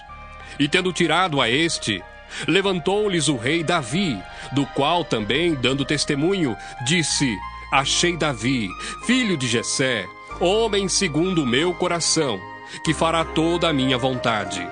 Da descendência deste, conforme a promessa, trouxe Deus a Israel o Salvador, que é Jesus. Havendo João, primeiro, pregado a todo o povo de Israel, antes da manifestação dele, batismo de arrependimento. Mas, ao completar João a sua carreira, dizia: Não sou quem supondes mas após mim vem aquele de cujos pés não sou digno de desatar as sandálias. Irmãos, descendência de Abraão e vós outros os que temeis a Deus, a nós nos foi enviada a palavra desta salvação. Pois os que habitavam em Jerusalém e as suas autoridades, não conhecendo Jesus nem os ensinos dos profetas que se leem todos os sábados, quando o condenaram, cumpriram as profecias e, embora não achassem nenhuma causa de morte, pediram a Pilatos que ele fosse morto. Depois de cumprirem tudo o que a respeito dele estava escrito, tirando-o do madeiro, puseram-no em um túmulo. Mas Deus o ressuscitou dentre os mortos. E foi visto muitos dias pelos que com ele subiram da Galiléia para Jerusalém, os quais são agora suas testemunhas perante o povo. Nós vos anunciamos o evangelho da promessa feita a nossos pais, como Deus a cumpriu plenamente a nós, seus filhos, ressuscitando a Jesus, como também está escrito no Salmo 2. Tu és meu filho, eu hoje te gerei. E que Deus o ressuscitou dentre os mortos, para que jamais voltasse à corrupção. Desta maneira o disse: E cumprirei a vosso favor as santas e fiéis promessas feitas a Davi. Por isso também diz em outro salmo: Não permitirás que o teu santo veja a corrupção. Porque, na verdade, tendo Davi servido à sua própria geração, conforme o desígnio de Deus, adormeceu, foi para junto de seus pais e viu corrupção. Porém, aquele a quem Deus ressuscitou não viu corrupção. Tomai, pois, irmãos, conhecimento de que se vos anuncia remissão de pecados por intermédio deste e por meio dele todo o que crê é justificado de todas as coisas, das quais vós não pudestes ser justificados pela lei de Moisés. Notai, pois, que não vos sobrevenha o que está dito nos profetas. Vede, ó desprezadores, maravilhai-vos e desvanecei. porque eu realizo em vossos dias obra tal que não crereis se alguém vô-la contar. Ao saírem eles, rogaram-lhes que, no sábado seguinte, lhes falassem estas mesmas palavras. Despedida a sinagoga, muitos dos judeus e dos prosélitos piedosos seguiram Paulo e Barnabé. E estes, falando-lhes, os persuadiam a perseverar na graça de Deus. No sábado seguinte, afluiu quase toda a cidade para ouvir a palavra de Deus. Mas os judeus, vendo as multidões, tomaram-se de inveja e, blasfemando, contradiziam o que Paulo falava. Então Paulo e Barnabé, falando ousadamente, disseram: Cumpria que a vós outros, em primeiro lugar, fosse pregada a palavra de Deus. Mas, posto que a rejeitais e a vós mesmos vos julgais indignos da vida eterna, eis aí que nos volvemos para os gentios. Porque o Senhor assim nolo determinou. Eu te constituí para a luz dos gentios, a fim de que sejas para salvação até aos confins da terra. Os gentios, ouvindo isto, regozijavam-se e glorificavam a palavra do Senhor, e creram todos os que haviam sido destinados para a vida eterna. E divulgava-se a palavra do Senhor por toda aquela região. Mas os judeus instigaram as mulheres piedosas de alta posição e os principais da cidade e levantaram perseguição contra Paulo e Barnabé, expulsando-os do seu território. E estes, sacudindo contra aqueles o pó dos pés, partiram para Icônio. Os discípulos, porém, transbordavam de alegria e do Espírito Santo.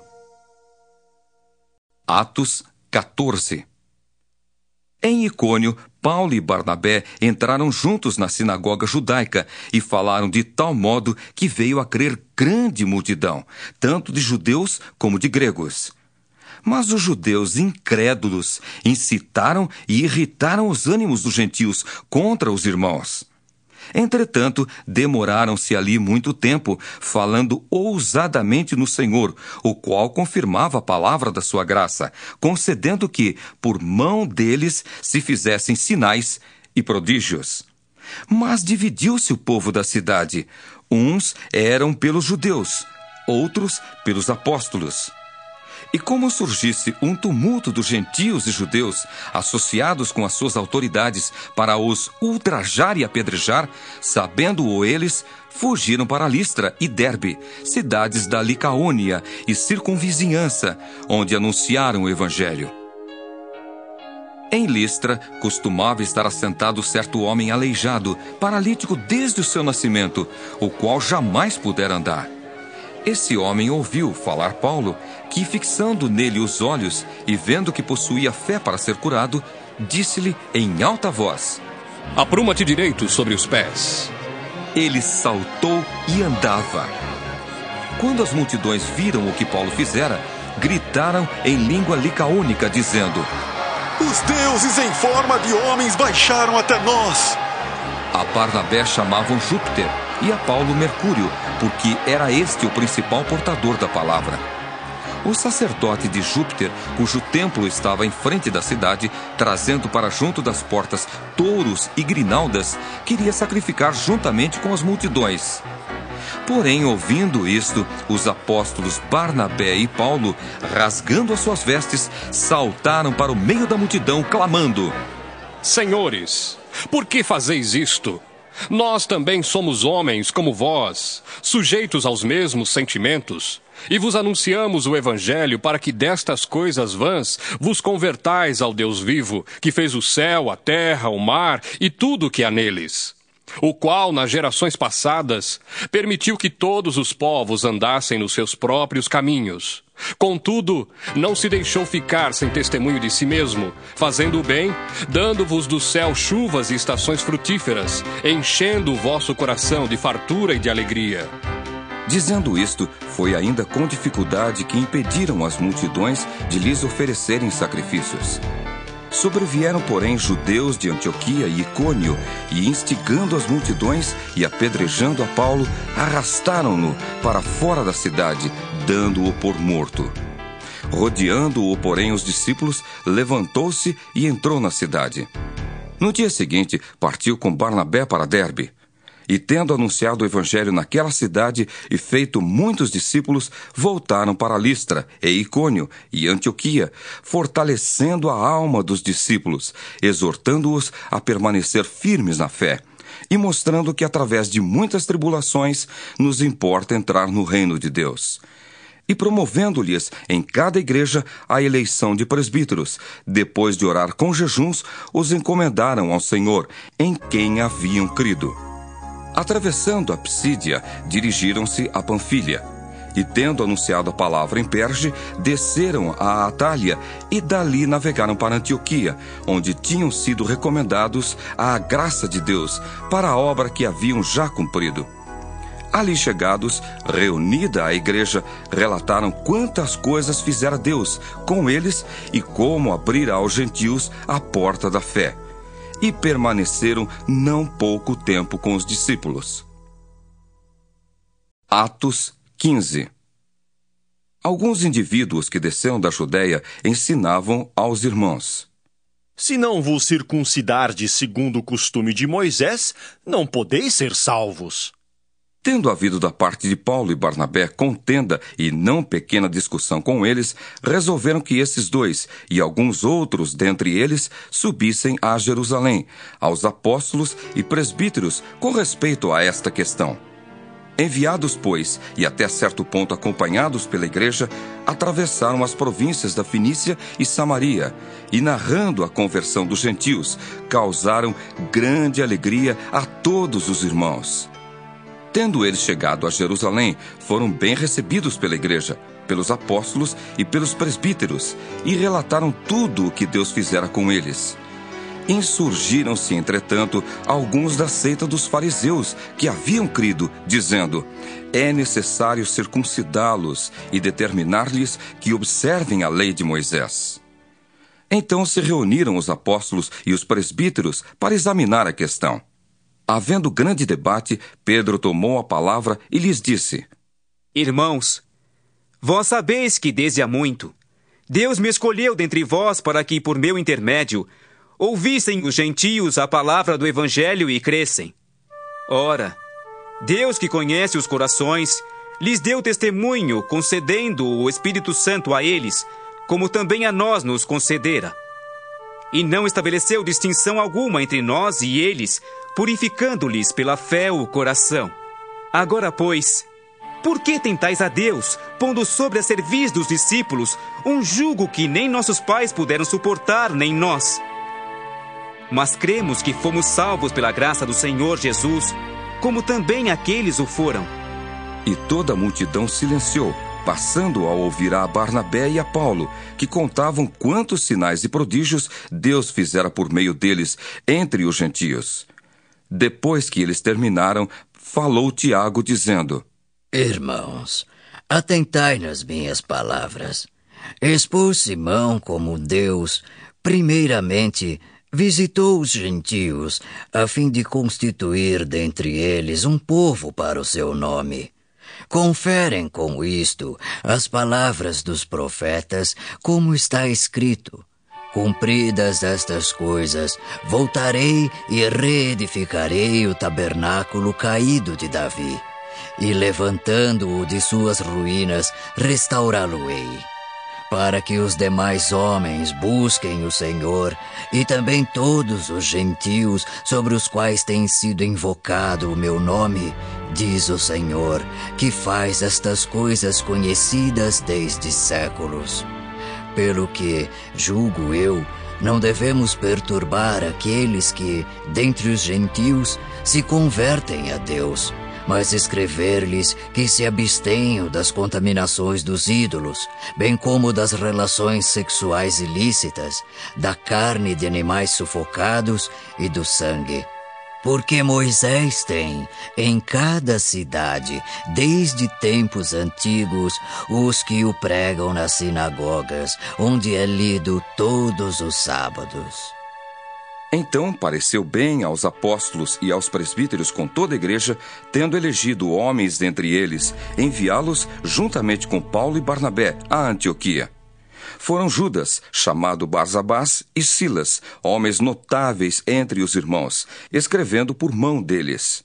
os irmãos, tanto os apóstolos como os presbíteros, aos irmãos de entre os gentios em Antioquia, Síria e Cilícia, saudações. Visto sabermos que alguns que saíram de entre nós, sem nenhuma autorização, vos têm perturbado com palavras, transtornando a vossa alma, pareceu-nos bem chegados a pleno acordo, eleger alguns homens e enviá-los a vós outros com os nossos amados Barnabé e Paulo, homens que têm exposto a vida pelo nome de nosso Senhor Jesus Cristo. Enviamos, portanto, Judas e Silas, os quais pessoalmente vos dirão também estas coisas pois pareceu bem ao Espírito Santo e a nós não vos impor maior encargo além destas coisas essenciais. Que vos abstenhais das coisas sacrificadas a ídolos, bem como do sangue, da carne de animais sufocados e das relações sexuais ilícitas. Destas coisas fareis bem se vos guardardes. Saúde. Os que foram enviados desceram logo para Antioquia e, tendo reunido a comunidade, entregaram a epístola. Quando a leram, sobremaneira se alegraram pelo conforto recebido. Judas e Silas, que eram também profetas, consolaram os irmãos com muitos conselhos e os fortaleceram. Tendo-se demorado ali por algum tempo, os irmãos os deixaram voltar em paz aos que os enviaram. Mas pareceu bem a Silas permanecer ali. Paulo e Barnabé demoraram-se em Antioquia, ensinando e pregando, com muitos outros, a palavra do Senhor. Alguns dias depois, disse Paulo a Barnabé: Voltemos agora para visitar os irmãos por todas as cidades, nas quais anunciamos a palavra do Senhor, para ver como passam. E Barnabé queria levar também a João, chamado Marcos. Mas Paulo não achava justo levarem aquele que se afastara desde a Panfilha, não os acompanhando no trabalho. Houve entre eles tal desavença que vieram a separar-se. Então Barnabé, levando consigo a Marcos, navegou para Chipre. Mas Paulo, tendo escolhido a Silas, partiu encomendado pelos irmãos à graça do Senhor. E passou pela Síria e Cilícia, confirmando as igrejas. Atos 16 Chegou também a Derbe e a Listra. Havia ali um discípulo chamado Timóteo, filho de uma judia crente, mas de pai grego. Dele davam bom testemunho os irmãos em Listra e Icônio.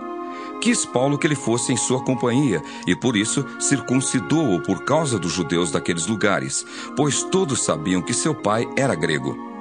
Ao passar pelas cidades, entregavam aos irmãos para que as observassem, as decisões tomadas pelos apóstolos e presbíteros de Jerusalém. Assim, as igrejas eram fortalecidas na fé e dia a dia aumentavam em número. E percorrendo a região frígio-gálata, tendo sido impedidos pelo Espírito Santo de pregar a palavra na Ásia, defrontando Mísia, tentavam ir para Bitínia, mas o Espírito de Jesus não o permitiu. E tendo contornado Mísia, desceram a Troade. À noite sobreveio a Paulo uma visão, na qual um varão macedônio estava em pé e lhe rogava, dizendo: Passa a Macedônia e ajuda-nos. Assim que teve a visão, imediatamente procuramos partir para aquele destino, concluindo que Deus nos havia chamado para lhes anunciar o Evangelho. Tendo, pois, navegado de Troade, seguimos em direitura a Samotrácia, no dia seguinte a Neápolis, e dali a Filipos, cidade da Macedônia, primeira do distrito e colônia. Nesta cidade permanecemos alguns dias. No sábado saímos da cidade para junto do rio, onde nos pareceu haver um lugar de oração. E assentando-nos, falamos às mulheres que para ali tinham concorrido. Certa mulher chamada Lídia, da cidade de Tiatira, vendedora de púrpura, temente a Deus, nos escutava. O Senhor lhe abriu o coração para atender às coisas que Paulo dizia. Depois de ser batizada, ela e toda a sua casa nos rogou, dizendo: Se julgais que eu sou fiel ao Senhor, entrai em minha casa e aí ficai. e nos constrangeu a isso. Aconteceu que, indo nós para o lugar de oração, nos saiu ao encontro uma jovem possessa de espírito adivinhador, a qual, adivinhando, dava grande lucro aos seus senhores. Seguindo a Paulo e a nós, clamava, dizendo: Estes homens são servos do Deus Altíssimo e vos anunciam o caminho da salvação. Isto se repetia por muitos dias. Então, Paulo, já indignado, voltando-se, disse ao Espírito: Em nome de Jesus Cristo, eu te mando, retira-te dela. E ele, na mesma hora, saiu. Vendo os seus senhores que se lhes desfizera a esperança do lucro, agarrando em Paulo e Silas, os arrastaram para a praça, à presença das autoridades. E levando-os aos pretores, disseram: Estes homens, sendo judeus, perturbam a nossa cidade propagando costumes que não podemos receber nem praticar porque somos romanos. Levantou-se a multidão unida contra eles, e os pretores, rasgando-lhes as vestes, mandaram açoitá-los com varas.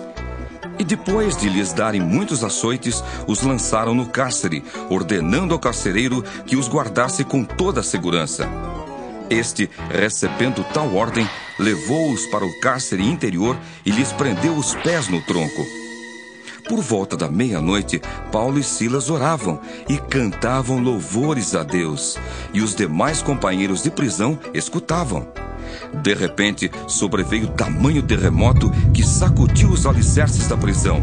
Abriram-se todas as portas e soltaram-se as cadeias de todos. O carcereiro despertou do sono e, vendo abertas as portas do cárcere, puxando da espada, ia suicidar-se, supondo que os presos tivessem fugido. Mas Paulo bradou em alta voz: Não te faças nenhum mal, que todos aqui estamos. Então o carcereiro, tendo pedido uma luz, entrou precipitadamente e, trêmulo, prostrou-se diante de Paulo e Silas. Depois, trazendo-os para fora, disse: Senhores, que devo fazer para que seja salvo? Responderam-lhe: Crê no Senhor Jesus, e serás salvo tu e tua casa. E lhe pregaram a palavra de Deus e a todos os de sua casa. Naquela mesma hora da noite, cuidando deles, lavou-lhes os vergões dos açoites. A seguir, foi ele batizado e todos os seus. Então, levando-os para sua própria casa, lhes pôs à mesa. E com todos os seus manifestava grande alegria por terem crido em Deus. Quando amanheceu, os pretores enviaram oficiais de justiça com a seguinte ordem: Põe aqueles homens em liberdade. Então o carcereiro comunicou a Paulo estas palavras: Os pretores ordenaram que fosseis postos em liberdade. Agora, pois, saí e ide em paz. Paulo, porém, lhes replicou: Sem ter havido processo formal contra nós, nos açoitaram publicamente e nos recolheram ao cárcere, sendo nós cidadãos romanos. Querem agora, às ocultas, lançar-nos fora? Ah, não será assim. Pelo contrário, venham eles e pessoalmente nos ponham em liberdade. Os oficiais de justiça comunicaram isso aos pretores, e estes ficaram possuídos de temor quando souberam que se tratava de cidadãos romanos. Então foram ter com eles e lhes pediram desculpas, e relaxando-lhes a prisão, rogaram que se retirassem da cidade. Tendo-se retirado do cárcere, dirigiram-se para a casa de Lídia, e vendo os irmãos, os confortaram. Então partiram. Atos 17 Tendo passado por Anfípolis e Apolônia, chegaram a Tessalônica, onde havia uma sinagoga de judeus. Paulo, segundo seu costume, foi procurá-los e por três sábados arrazoou com eles acerca das Escrituras, expondo e demonstrando ter sido necessário que o Cristo padecesse e ressurgisse dentre os mortos. E este, dizia ele, é o Cristo, Jesus, que eu vos anuncio. Alguns deles foram persuadidos e unidos a Paulo e Silas, bem como numerosa multidão de gregos piedosos e muitas distintas mulheres. Os judeus, porém, movidos de inveja, trazendo consigo alguns homens maus dentre a malandragem, ajuntando a turba, alvoroçaram a cidade e, assaltando a casa de Jason, procuravam trazê-los para o meio do povo. Porém, não os encontrando, arrastaram Jason e alguns irmãos perante as autoridades, clamando: Estes que têm transtornado o mundo chegaram também aqui, os quais Jason hospedou. Todos estes procedem contra os decretos de César, afirmando ser Jesus outro rei. Tanto a multidão como as autoridades ficaram agitadas ao ouvirem estas palavras. Contudo, soltaram Jason e os mais, após terem recebido deles a fiança estipulada. E logo durante a noite, os irmãos enviaram Paulo e Silas para Bereia. Ali chegados, dirigiram-se à sinagoga dos judeus. Ora, estes de Bereia eram mais nobres que os de Tessalônica, pois receberam a palavra com toda a avidez, examinando as Escrituras todos os dias para ver se as coisas eram de fato assim. Com isso, muitos deles creram, mulheres gregas de alta posição e não poucos homens. Mas, logo que os judeus de Tessalônica souberam que a palavra de Deus era anunciada por Paulo também em Bereia, foram lá excitar e perturbar o povo. Então os irmãos promoveram sem detença a partida de Paulo para os lados do mar. Porém, Silas e Timóteo continuaram ali. Os responsáveis por Paulo levaram-no até Atenas e regressaram trazendo ordem a Silas e Timóteo para que, o mais depressa possível, fossem ter com ele. Enquanto Paulo os esperava em Atenas, o seu espírito se revoltava em face da idolatria dominante na cidade. Por isso, dissertava na sinagoga entre os judeus e os gentios piedosos, também na praça, todos os dias, entre os que se encontravam ali. E alguns dos filósofos epicureus e estoicos contendiam com ele, havendo quem perguntasse: Que quer dizer esse tagarela? E outros: Parece pregador de estranhos deuses. Pois pregava a Jesus e a ressurreição. Então, tomando-o consigo, o levaram ao Areópago, dizendo: Poderemos saber que nova doutrina é essa que ensinas? Posto que nos trazes aos ouvidos coisas estranhas, queremos saber o que vem a ser isso. Pois todos os de Atenas e os estrangeiros residentes de outra coisa não cuidavam senão dizer ou ouvir as últimas novidades.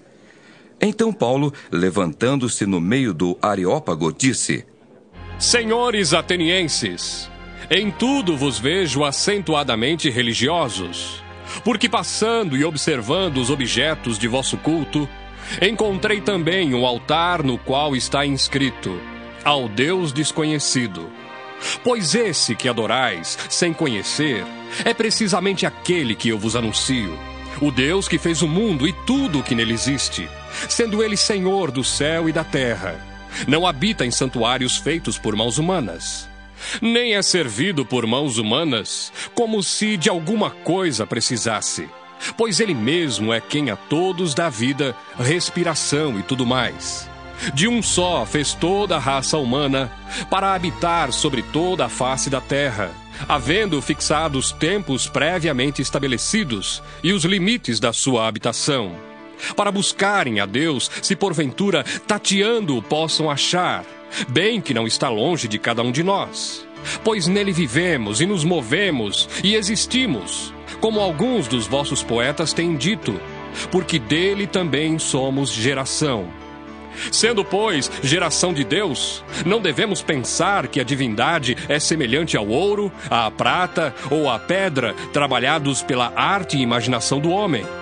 Ora, não levou Deus em conta os tempos da ignorância. Agora, porém, notifica aos homens que todos, em toda parte, se arrependam. Porquanto estabeleceu um dia em que há de julgar o mundo com justiça, por meio de um varão que destinou e acreditou diante de todos, ressuscitando dentre os mortos. Quando ouviram falar de ressurreição de mortos, uns escarneceram e outros disseram: a respeito disso, te ouviremos noutra ocasião. A essa altura, Paulo se retirou do meio deles. Houve, porém, alguns homens que se agregaram a ele e creram. Entre eles estava Dionísio, o Areopagita, uma mulher chamada Dâmaris e com eles outros mais. Atos 18 Depois disto, deixando Paulo Atenas, partiu para Corinto. Lá encontrou certo judeu chamado Áquila, natural do Ponto, recentemente chegado da Itália. Com Priscila, sua mulher, em vista de ter Cláudio decretado que todos os judeus se retirassem de Roma. Paulo aproximou-se deles. E posto que eram do mesmo ofício, passou a morar com eles e ali trabalhava, pois a profissão deles era fazer tendas. E todos os sábados discorria na sinagoga, persuadindo tanto judeus como gregos.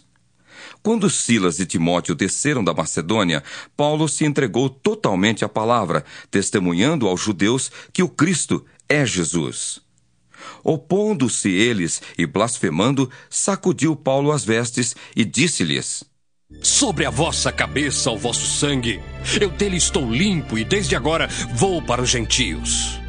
Saindo dali, entrou na casa de um homem chamado Tício, justo, que era temente a Deus. A casa era contígua à sinagoga. Mas Crispo, o principal da sinagoga, creu no Senhor, com toda a sua casa. Também muitos dos coríntios, ouvindo, criam e eram batizados. Teve Paulo durante a noite uma visão em que o Senhor lhe disse: Não temas. Pelo contrário, fala e não te cales. Porquanto eu estou contigo e ninguém ousará fazer-te mal, pois tenho muito povo nesta cidade. E ali permaneceu um ano e seis meses, ensinando entre eles a palavra de Deus. Quando, porém, Galho era procônsul da Acaia, levantaram-se os judeus, concordemente contra Paulo, e o levaram ao tribunal, dizendo: Este persuade os homens a adorar a Deus por modo contrário à lei. Ia Paulo falar quando Galho declarou aos judeus: Se fosse com efeito alguma injustiça ou crime da maior gravidade, ó judeus, de razão seria atender-vos. Mas se é questão de palavra, de nomes e da vossa lei, tratai disso vós mesmos. Eu não quero ser juiz dessas coisas. E os expulsou do tribunal. Então todos agarraram Sóstenes, o principal da sinagoga, e o espancavam diante do tribunal. Galho, todavia, não se incomodava com estas coisas. Mas Paulo, havendo permanecido ali ainda muitos dias, por fim, despedindo-se dos irmãos, navegou para a Síria, levando em sua companhia Priscila e Áquila, depois de ter raspado a cabeça em Sencreia, porque tomara voto. Chegados a Éfeso, deixou-os ali. Ele, porém, entrando na sinagoga, pregava aos judeus. Rogando-lhe eles que permanecesse ali mais algum tempo, não acedeu. Mas, despedindo-se, disse: Se Deus quiser, voltarei para vós outros. E embarcando, partiu de Éfeso. Chegando a Cesareia, desembarcou, subindo a Jerusalém, e tendo saudado a igreja, desceu para Antioquia. Havendo passado ali algum tempo, saiu atravessando sucessivamente a região da Galácia e Frígia, confirmando todos os discípulos. Nesse meio tempo, chegou a Éfeso um judeu, natural de Alexandria, chamado Apolo, homem eloquente e poderoso nas Escrituras. Era ele instruído no caminho do Senhor, e sendo fervoroso de espírito, falava e ensinava com precisão a respeito de Jesus, conhecendo apenas o batismo de João. Ele, pois, começou a falar ousadamente na sinagoga. Ouvindo-o, porém, Priscila e Áquila tomaram-no consigo e, com mais exatidão, lhe expuseram o caminho de Deus.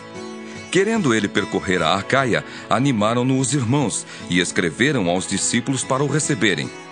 Tendo chegado, auxiliou muito aqueles que, mediante a graça, haviam crido.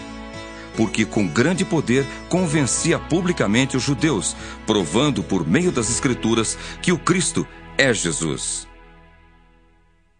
Atos 19 Aconteceu que, estando Apolo em Corinto, Paulo, tendo passado pelas regiões mais altas, chegou a Éfeso e, achando ali alguns discípulos, perguntou-lhes: Recebestes, porventura, o Espírito Santo quando crestes? Ao que lhe responderam: Pelo contrário, nem mesmo ouvimos que existe o Espírito Santo. Então Paulo perguntou: Em que, pois, fostes batizados? Responderam: No batismo de João. Disse-lhes Paulo: João realizou batismo de arrependimento, dizendo ao povo que cresce naquele que vinha depois dele, a saber, em Jesus. Eles, tendo ouvido isto, foram batizados em o nome do Senhor Jesus. E impondo-lhes Paulo as mãos, veio sobre eles o Espírito Santo, e tanto falavam em línguas como profetizavam. Eram, ao todo, uns doze homens. Durante três meses, Paulo frequentou a sinagoga, onde falava ousadamente, dissertando e persuadindo com respeito ao reino de Deus. Visto que alguns deles se mostravam empedernidos e descrentes, falando mal do caminho diante da multidão, Paulo, apartando-se deles, separou os discípulos, passando a discorrer diariamente na escola de Tirano. Durou isto por espaço de dois anos, dando ensejo a que todos os habitantes da Ásia ouvissem a palavra do Senhor, tanto judeus como gregos. E Deus, pelas mãos de Paulo, fazia milagres extraordinários, a ponto de levarem aos enfermos lenços e aventais do seu uso pessoal, diante dos quais as enfermidades fugiam das suas vítimas, e os espíritos malignos se retiravam. E alguns judeus, exorcistas ambulantes, tentaram invocar o nome do Senhor Jesus sobre possessos de espíritos malignos, dizendo: Esconjuro-vos por Jesus, a quem Paulo prega! Os que faziam isto eram sete filhos de um judeu chamado Seva, sumo sacerdote. Mas o espírito maligno lhes respondeu: Conheço a Jesus e sei quem é Paulo, mas vós quem sois? E o possesso do espírito maligno saltou sobre eles, subjugando a todos, e de tal modo prevaleceu contra eles que, desnudos e feridos, fugiram daquela casa. Chegou este fato ao conhecimento de todos, assim judeus como gregos, habitantes de Éfeso. Veio temor sobre todos eles e o nome do Senhor Jesus era engrandecido. Muitos dos que creram vieram confessando e denunciando publicamente as suas próprias obras. Também muitos dos que haviam praticado artes mágicas, reunindo os seus livros, os queimaram diante de todos. Calculados os seus preços, achou-se que montavam a 50 mil denários. Assim, a palavra do Senhor crescia e prevalecia poderosamente. Cumpridas estas coisas, Paulo resolveu, no seu espírito, ir a Jerusalém, passando pela Macedônia e Acaia, considerando: Depois de haver estado ali, importa-me ver também Roma. Tendo enviado à Macedônia dois daqueles que lhe ministravam, Timóteo e Erasto, permaneceu algum tempo na Ásia. Por esse tempo houve grande alvoroço acerca do caminho pois um ourives chamado Demétrio, que fazia de prata nichos de Diana e que dava muito lucro aos artífices, convocando-os juntamente com outros da mesma profissão, disse-lhes: Senhores, sabeis que deste ofício vem a nossa prosperidade, e estáis vendo e ouvindo que não só em Éfeso, mas em quase toda a Ásia, este Paulo tem persuadido e desencaminhado muita gente afirmando não serem deuses os que são feitos por mãos humanas. Não somente há o perigo de a nossa profissão cair em descrédito, como também o de o próprio templo da grande deusa Diana ser estimado em nada e ser mesmo destruída a majestade daquela que toda a Ásia e o mundo adoram. Ouvindo isto, encheram-se de furor e clamavam: Grande é a Diana Foi a cidade tomada de confusão, e todos, a uma, arremeteram para o teatro, arrebatando os macedônios Gaio e Aristarco, companheiros de Paulo. Querendo este apresentar-se ao povo, não lhe permitiram os discípulos. Também as iarcas, que eram amigos de Paulo, mandaram rogar-lhe que não se arriscasse indo ao teatro. Uns, pois, gritavam de uma forma, outros de outra, porque a assembleia caíra em confusão. E na sua maior parte nem sabiam por que motivo estavam reunidos. Então tiraram Alexandre dentre a multidão, impelindo-o os judeus para a frente. Este, acenando com a mão, queria falar ao povo. Quando, porém, reconheceram que ele era judeu, todos, a uma voz, gritaram por espaço de quase duas horas. Grande é a Diana dos Efésios! O escrivão da cidade, tendo apaziguado o povo, disse: Senhores Efésios, quem porventura não sabe que a cidade de Éfeso é a guardiã do templo da grande Diana e da imagem que caiu de Júpiter? Ora, não podendo isto ser contraditado, convém que vos mantenhais calmos e nada façais precipitadamente. Porque estes homens que aqui trouxestes não são sacrílegos, nem blasfemam contra a nossa deusa. Portanto, se Demétrio e os artífices que o acompanham têm alguma queixa contra alguém, há audiências e procônsules que se acusem uns aos outros. Mas se alguma outra coisa pleiteais, será decidida em assembleia regular. Porque também corremos perigo de que por hoje sejamos acusados de sedição, não havendo motivo algum que possamos alegar para justificar este ajuntamento. E, havendo dito isto, dissolveu a assembleia. Atos 20 Cessado o tumulto, Paulo mandou chamar os discípulos e, tendo-os confortado, despediu-se e partiu para Macedônia. Havendo atravessado aquelas terras, fortalecendo os discípulos com muitas exortações, dirigiu-se para a Grécia, onde se demorou três meses. Tendo havido uma conspiração por parte dos judeus contra ele, quando estava para embarcar rumo à Síria, determinou voltar pela Macedônia.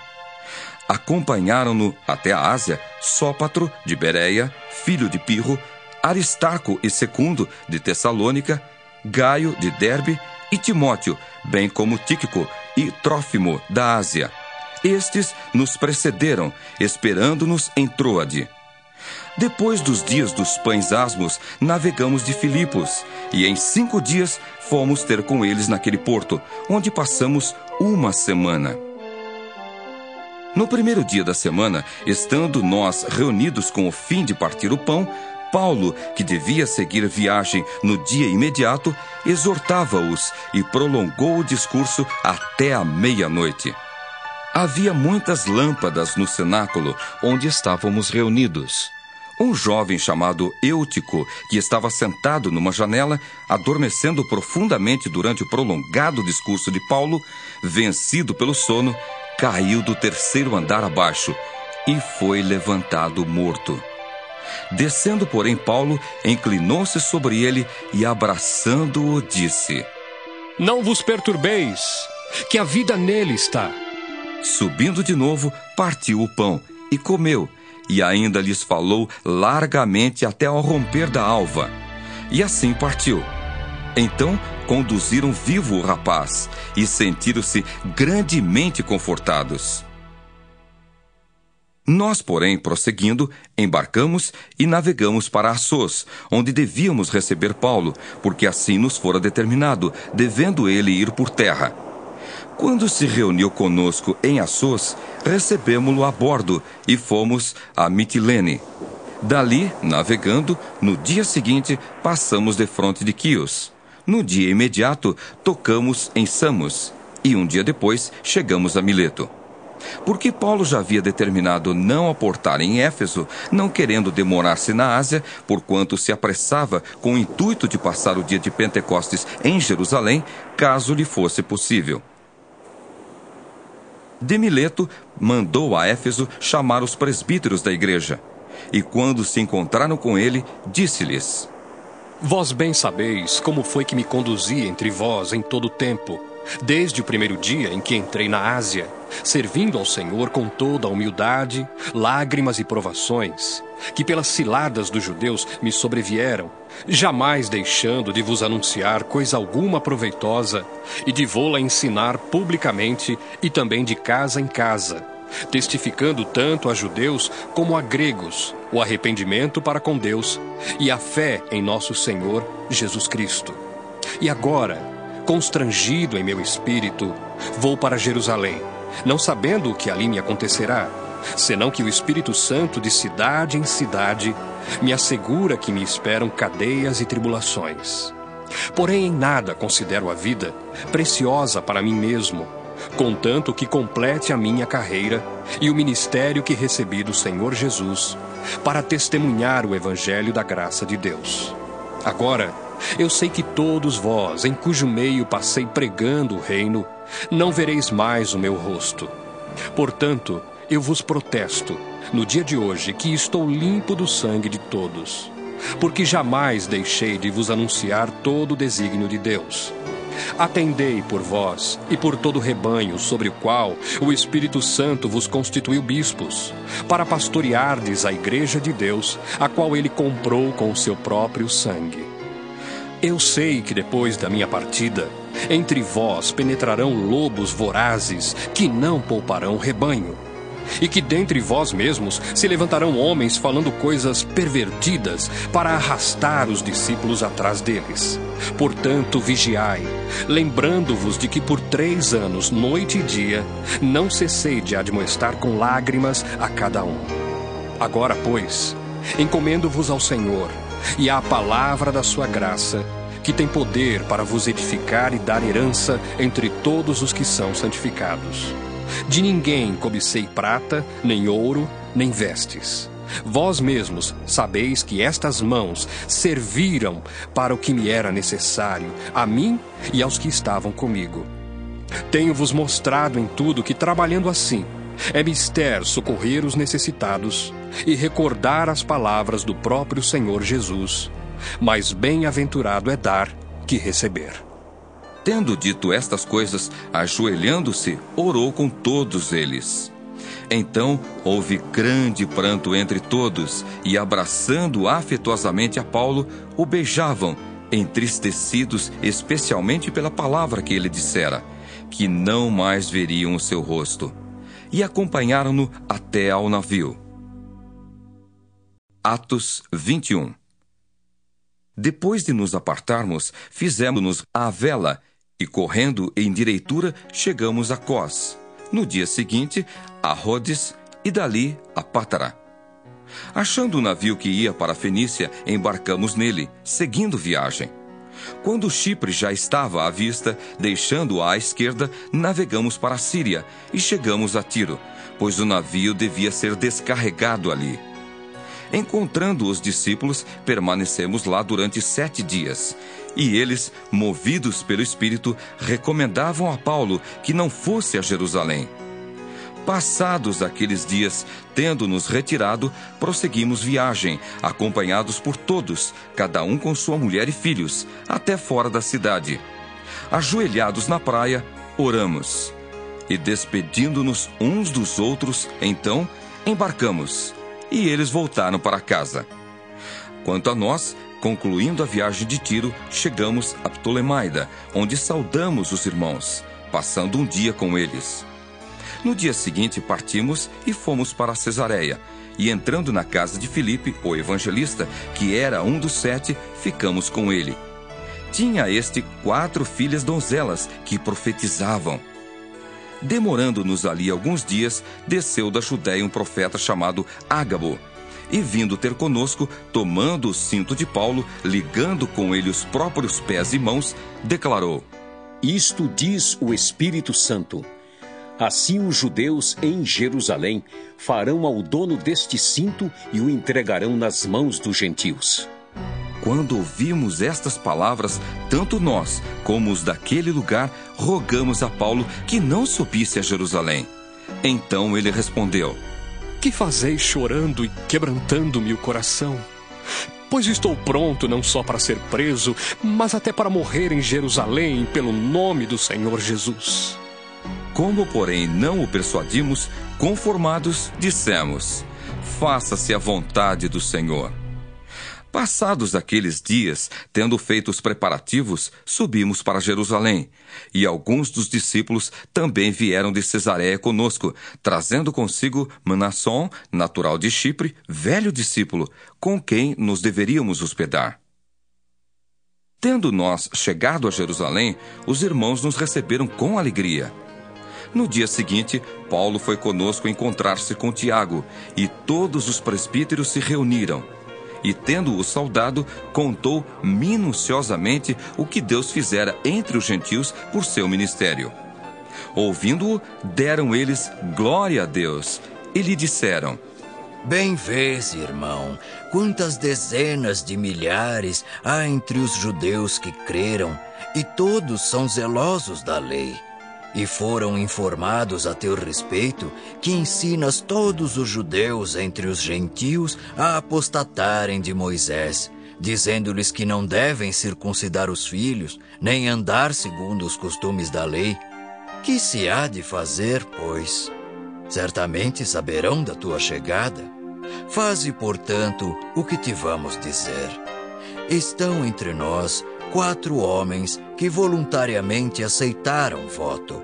Toma-os, purifica-te com eles e faze a despesa necessária para que raspem a cabeça. E saberão todos que não é verdade o que se diz a teu respeito, e que, pelo contrário, andas também tu mesmo guardando a lei. Quanto aos gentios que creram, já lhes transmitimos decisões para que se abstenham das coisas sacrificadas a ídolos, do sangue, da carne de animais sufocados e das relações sexuais ilícitas. Então Paulo, tomando aqueles homens no dia seguinte, tendo se purificado com eles, entrou no templo, acertando o cumprimento dos dias da purificação, até que se fizesse a oferta em favor de cada um deles. Quando já estavam por findar os sete dias, os judeus, vindos da Ásia, tendo visto Paulo no templo, alvoroçaram todo o povo e o agarraram, gritando: Israelitas, socorro! Este é o homem que por toda parte ensina todos a serem contra o povo, contra a lei e contra este lugar. Ainda mais, introduziu até gregos no templo e profanou este recinto sagrado. Pois antes tinham visto Trófimo, o Efésio, em sua companhia na cidade, e julgavam que Paulo o introduzira no templo.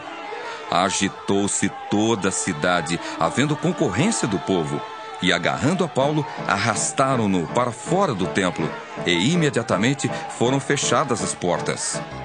Procurando eles matá-lo, chegou ao conhecimento do comandante da força que toda Jerusalém estava amotinada. Então este, levando logo soldados e centuriões, correu para o meio do povo.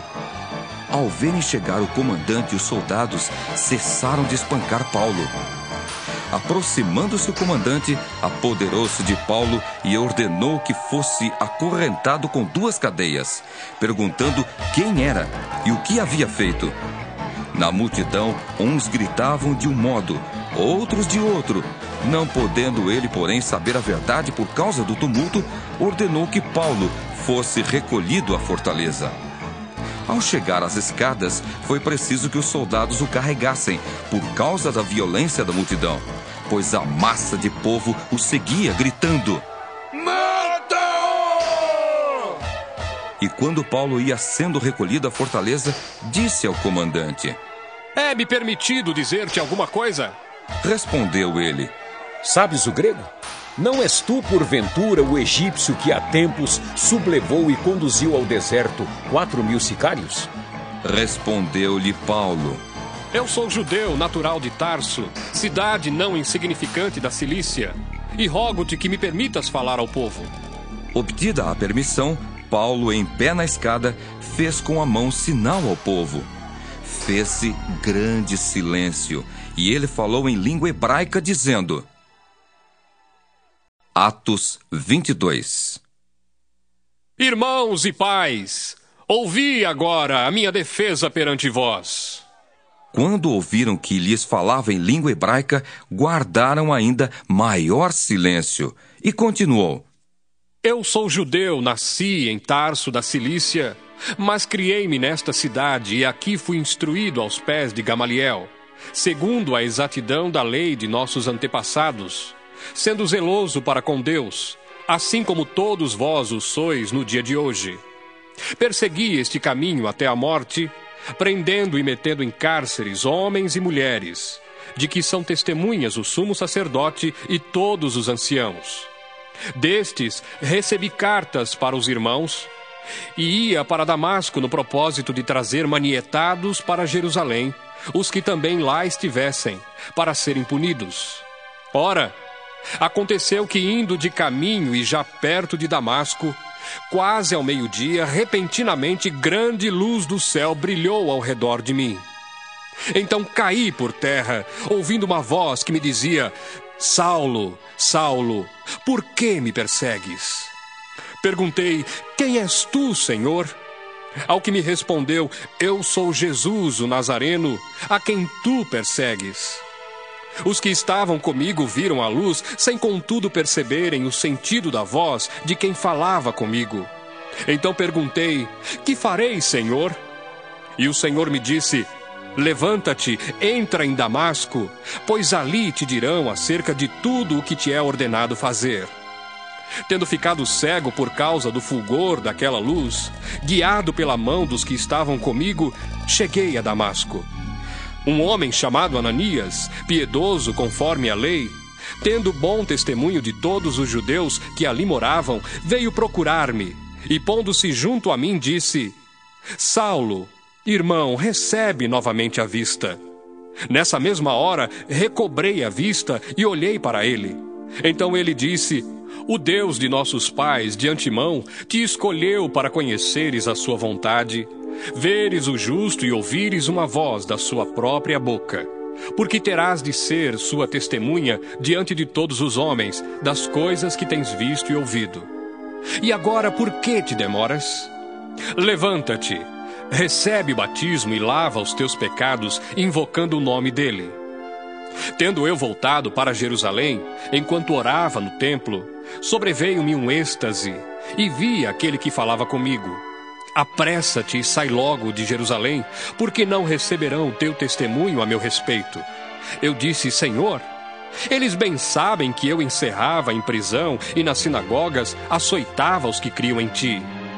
Quando se derramava o sangue de Estevão, tua testemunha, eu também estava presente, consentia nisso e até guardei as vestes dos que o matavam. Mas ele me disse: Vai, porque eu te enviarei para longe, aos gentios. Ouviram-no até essa palavra e então gritaram, dizendo: Tira tal homem da terra, porque não convém que ele viva. Ora, estando eles gritando, arrojando de si as suas capas, atirando poeira para os ares, ordenou o comandante que Paulo fosse recolhido à fortaleza e que, sob açoite, fosse interrogado para saber por que motivo assim clamavam contra ele. Quando estavam amarrando com correias, disse Paulo ao centurião presente: Ser-vos-á porventura lícito açoitar um cidadão romano sem estar condenado? Ouvindo isto, o centurião procurou o comandante e lhe disse: Que estás para fazer? Porque este homem é cidadão romano? Vindo o comandante, perguntou a Paulo: Dize-me, és tu romano? Ele disse: Sou. Respondeu-lhe o comandante: A mim me custou grande soma de dinheiro este título de cidadão. Disse Paulo: Pois eu o tenho por direito de nascimento. Imediatamente se afastaram os que estavam para o inquirir com açoites. O próprio comandante sentiu-se receoso quando soube que Paulo era romano, porque o mandara amarrar. No dia seguinte, querendo certificar-se dos motivos por que vinha ele sendo acusado pelos judeus, soltou-o e ordenou que se reunissem os principais sacerdotes e todo o sinédrio, e mandando trazer Paulo, apresentou-o perante eles. Atos 23 Fitando Paulo os olhos no sinédrio, disse: Varões, irmãos, tenho andado diante de Deus com toda a boa consciência até o dia de hoje. Mas o sumo sacerdote Ananias mandou aos que estavam perto dele que lhe batessem na boca. Então lhe disse Paulo: Deus há de ferir-te, parede branqueada. Tu estás aí sentado para julgar-me segundo a lei, e contra a lei mandas agredir-me? Os que estavam ao seu lado disseram: Estás injuriando o sumo sacerdote de Deus. Respondeu Paulo: Não sabia, irmãos, que ele é sumo sacerdote. Porque está escrito: Não falarás mal de uma autoridade do teu povo. Sabendo Paulo que uma parte do sinédrio se compunha de saduceus e outra de fariseus, exclamou: Varões, irmãos, eu sou fariseu, filho de fariseus. No tocante à esperança e à ressurreição dos mortos, sou julgado. Ditas estas palavras, levantou-se grande dissensão entre fariseus e saduceus, e a multidão se dividiu. Pois os saduceus declaram não haver ressurreição, nem anjo, nem espírito, ao passo que os fariseus admitem todas essas coisas. Houve, pois, grande vozearia, e levantando-se alguns escribas da parte dos fariseus, contendiam, dizendo: Não achamos neste homem mal algum. E será que algum espírito ou anjo lhe tenha falado?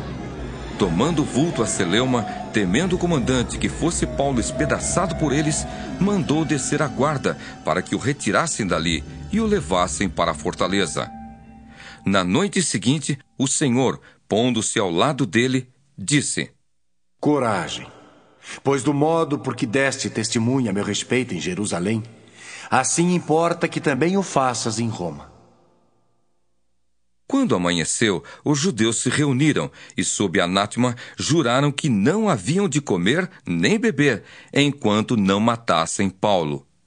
Eram mais de quarenta os que entraram nesta conspirata.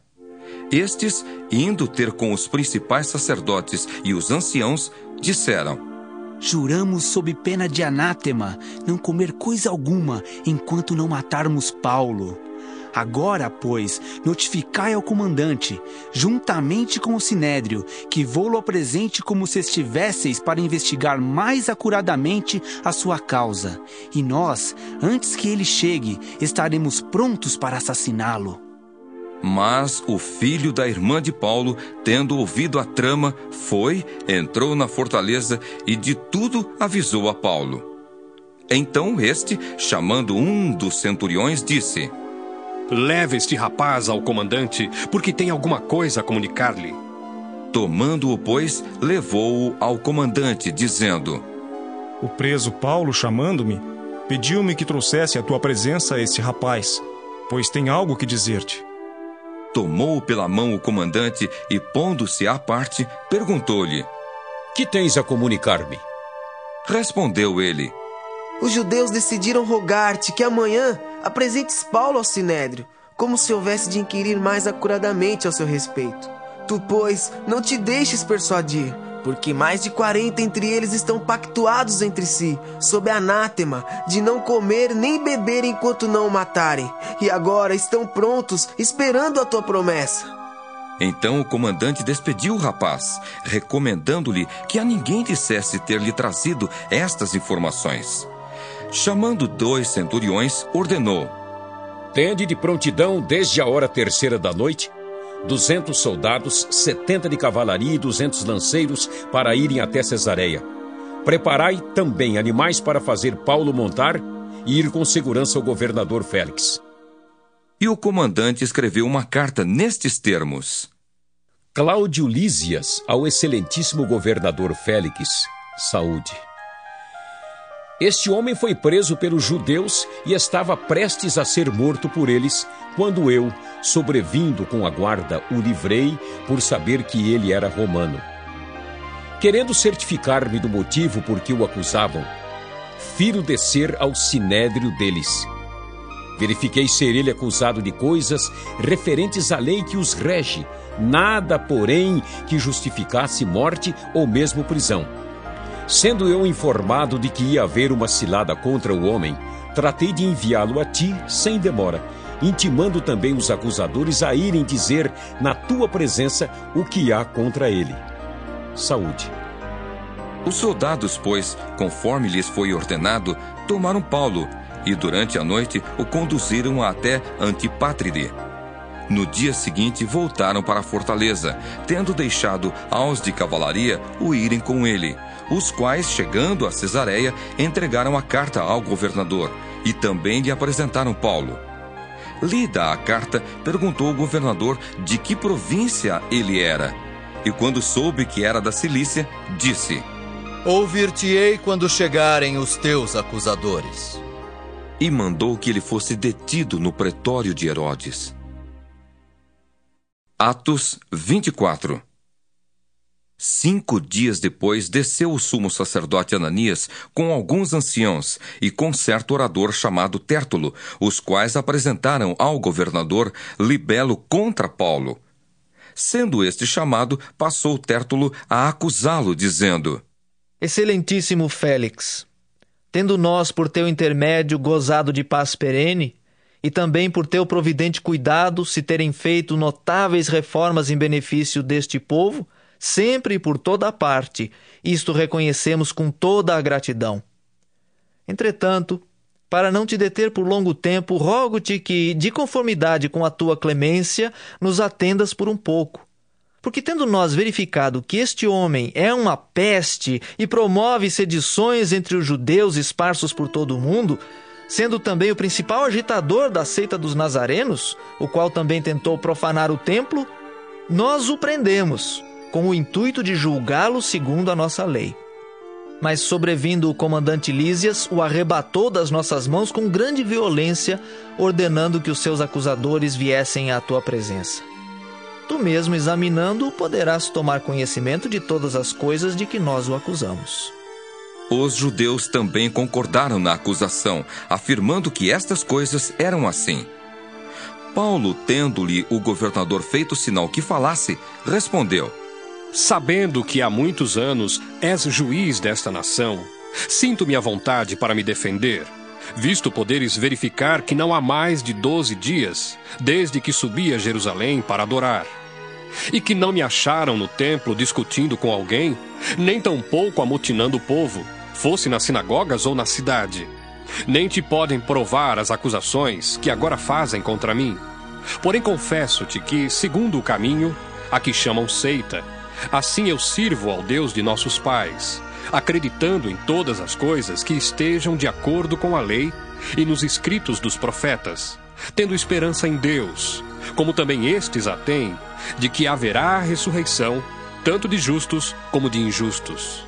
Por isso também me esforço por ter sempre consciência pura diante de Deus e dos homens.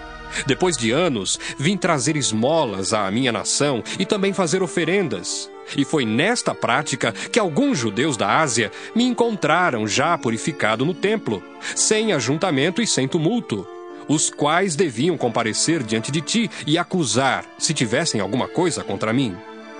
Ou estes mesmos digam que iniquidade acharam em mim por ocasião do meu comparecimento perante o sinédrio, salvo estas palavras que clamei, estando entre eles. Hoje sou eu julgado por vós acerca da ressurreição dos mortos. Então Félix, conhecendo mais acuradamente as coisas com respeito ao caminho, adiou a causa, dizendo: Quando descer o comandante Lísias, tomarei inteiro conhecimento do vosso caso. E mandou ao centurião que conservasse a Paulo detido, tratando-o com indulgência e não impedindo que os seus próprios o servissem. Passados alguns dias, vindo Félix com Drusila, sua mulher, que era judia, mandou chamar Paulo e passou a ouvi-lo a respeito da fé em Cristo Jesus. Dissertando ele acerca da justiça, do domínio próprio e do juízo vindouro, ficou Félix amedrontado e disse: Por agora podes retirar-te, e quando eu tiver vagar, chamar-te-ei esperando também ao mesmo tempo que Paulo lhe desse dinheiro, pelo que, chamando-o mais frequentemente, conversava com ele. Dois anos mais tarde, Félix teve por sucessor Pórcio Festo, e querendo Félix assegurar o apoio dos judeus, manteve Paulo encarcerado. Atos 25 Tendo, pois, Festo assumido o governo da província, três dias depois subiu de Cesareia para Jerusalém.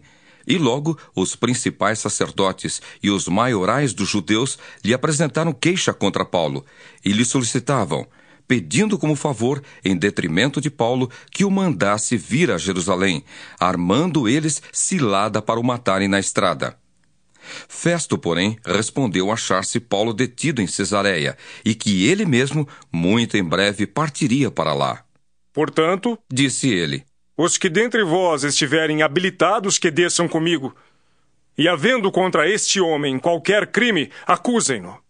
E não se demorando entre eles mais de oito ou dez dias, desceu para Cesareia, e no dia seguinte, assentando-se no tribunal, ordenou que Paulo fosse trazido. Comparecendo este, rodearam-no os judeus que haviam descido de Jerusalém, trazendo muitas e graves acusações contra ele, as quais, entretanto, não podiam provar. Paulo, porém, defendendo-se, proferiu as seguintes palavras: Nenhum pecado cometi contra a lei dos judeus, nem contra o templo, nem contra César. Então Festo, querendo assegurar o apoio dos judeus, respondeu a Paulo: Queres tu subir a Jerusalém e ser ali julgado por mim a respeito destas coisas? Disse-lhe Paulo: Estou perante o tribunal de César, onde convém seja eu julgado. Nenhum agravo pratiquei contra os judeus, como tu muito bem sabes. Caso, pois, tenha eu praticado algum mal ou crime digno de morte, estou pronto para morrer. Se pelo contrário não são verdadeiras as coisas de que me acusam, ninguém, para lhe ser agradável, pode entregar-me a eles. Apelo para César. Então, Festo, tendo falado com o conselho, respondeu: Para César apelaste, para César irás. Passados alguns dias, o rei Agripa e Berenice chegaram a Cesareia, a fim de saudar a Festo. Como se demorassem ali alguns dias, Festo expôs ao rei o caso de Paulo, dizendo: Félix deixou aqui preso certo homem, a respeito de quem os principais sacerdotes e os anciãos dos judeus apresentaram queixa, estando eu em Jerusalém pedindo que o condenasse. A eles respondi que não é costume dos romanos condenar quem quer que seja sem que o acusado tenha presentes os seus acusadores e possa defender-se da acusação. De sorte que, chegando eles aqui juntos, sem nenhuma demora, no dia seguinte, assentando-me no tribunal, determinei fosse trazido o homem. E levantando-se os acusadores, nenhum delito referiram dos crimes de que eu suspeitava traziam contra ele algumas questões referentes à sua própria religião e, particularmente, a certo morto chamado Jesus, que Paulo afirmava estar vivo. Estando eu perplexo quanto ao modo de investigar essas coisas, perguntei-lhe se queria ir a Jerusalém para ser ali julgado a respeito disso. Mas, havendo Paulo apelado para que ficasse em custódia para o julgamento de César, Ordenei que o acusado continuasse detido até que eu o enviasse a César. Então Agripa disse a Festo: Eu também gostaria de ouvir este homem. Amanhã, respondeu ele, o ouvirás. De fato, no dia seguinte, vindo Agripa e Berenice com grande pompa, Tendo eles entrado na audiência, juntamente com oficiais superiores e homens eminentes da cidade, Paulo foi trazido por ordem de Festo. Então disse Festo: Rei Agripa e todos vós que estáis presentes conosco, vedes este homem, por causa de quem toda a multidão dos judeus recorreu a mim, tanto em Jerusalém como aqui, clamando que não convinha que ele vivesse mais. Porém, eu achei que ele nada praticara passível de morte. Entretanto, tendo ele apelado para o imperador, resolvi mandá-lo ao imperador. Contudo, a respeito dele, nada tenho de positivo que escreva ao soberano. Por isso, eu o trouxe à vossa presença e, mormente, a tua, ó rei Agripa, para que, feita a arguição, tenha eu alguma coisa que escrever. Porque não me parece razoável remeter um preso sem mencionar, ao mesmo tempo, as acusações que militam contra ele. Atos 26 A seguir, Agripa, dirigindo-se a Paulo, disse: É permitido que uses da palavra em tua defesa. Então Paulo, estendendo a mão, passou a defender-se nestes termos: Tenho-me por feliz, ó Rei Agripa, pelo privilégio de hoje, na tua presença, poder produzir a minha defesa de todas as acusações feitas contra mim pelos judeus. Mormente porque és versado em todos os costumes e questões que há entre os judeus. Por isso eu te peço que me ouças com paciência. Quanto à minha vida, desde a mocidade, como decorreu desde o princípio entre o meu povo e em Jerusalém, todos os judeus a conhecem. Pois, na verdade, eu era conhecido deles desde o princípio, se assim o quiserem testemunhar, porque vivi fariseu conforme a seita mais severa da nossa religião. E agora estou sendo julgado por causa da esperança da promessa que por Deus foi feita a nossos pais, a qual as nossas doze tribos, servindo a Deus fervorosamente de noite e de dia, almejam alcançar. É no tocante a esta esperança, ó Rei, que eu sou acusado pelos judeus. Por que se julga incrível entre vós que Deus ressuscite os mortos? Na verdade, a mim me parecia que muitas coisas devia eu praticar contra o nome de Jesus, o Nazareno. E assim procedi em Jerusalém. Havendo eu recebido autorização dos principais sacerdotes, encerrei muitos dos santos nas prisões, e contra estes davam meu voto quando os matavam. Muitas vezes os castiguei por todas as sinagogas, obrigando-os até a blasfemar. E demasiadamente enfurecido contra eles, mesmo por cidades estranhas os perseguia. Com estes intuitos, parti para Damasco, levando autorização dos principais sacerdotes e por eles comissionado. Ao meio-dia, ó rei, indo eu caminho fora, vi uma luz no céu, mais resplandecente que o sol, que brilhou ao redor de mim e dos que iam comigo. E caindo todos nós por terra, ouvi uma voz que me falava em língua hebraica: Saulo, Saulo, por que me persegues? Dura coisa é recalcitrares contra os aguilhões. Então eu perguntei: Quem és tu, Senhor? Ao que o Senhor respondeu: Eu sou Jesus a quem tu persegues.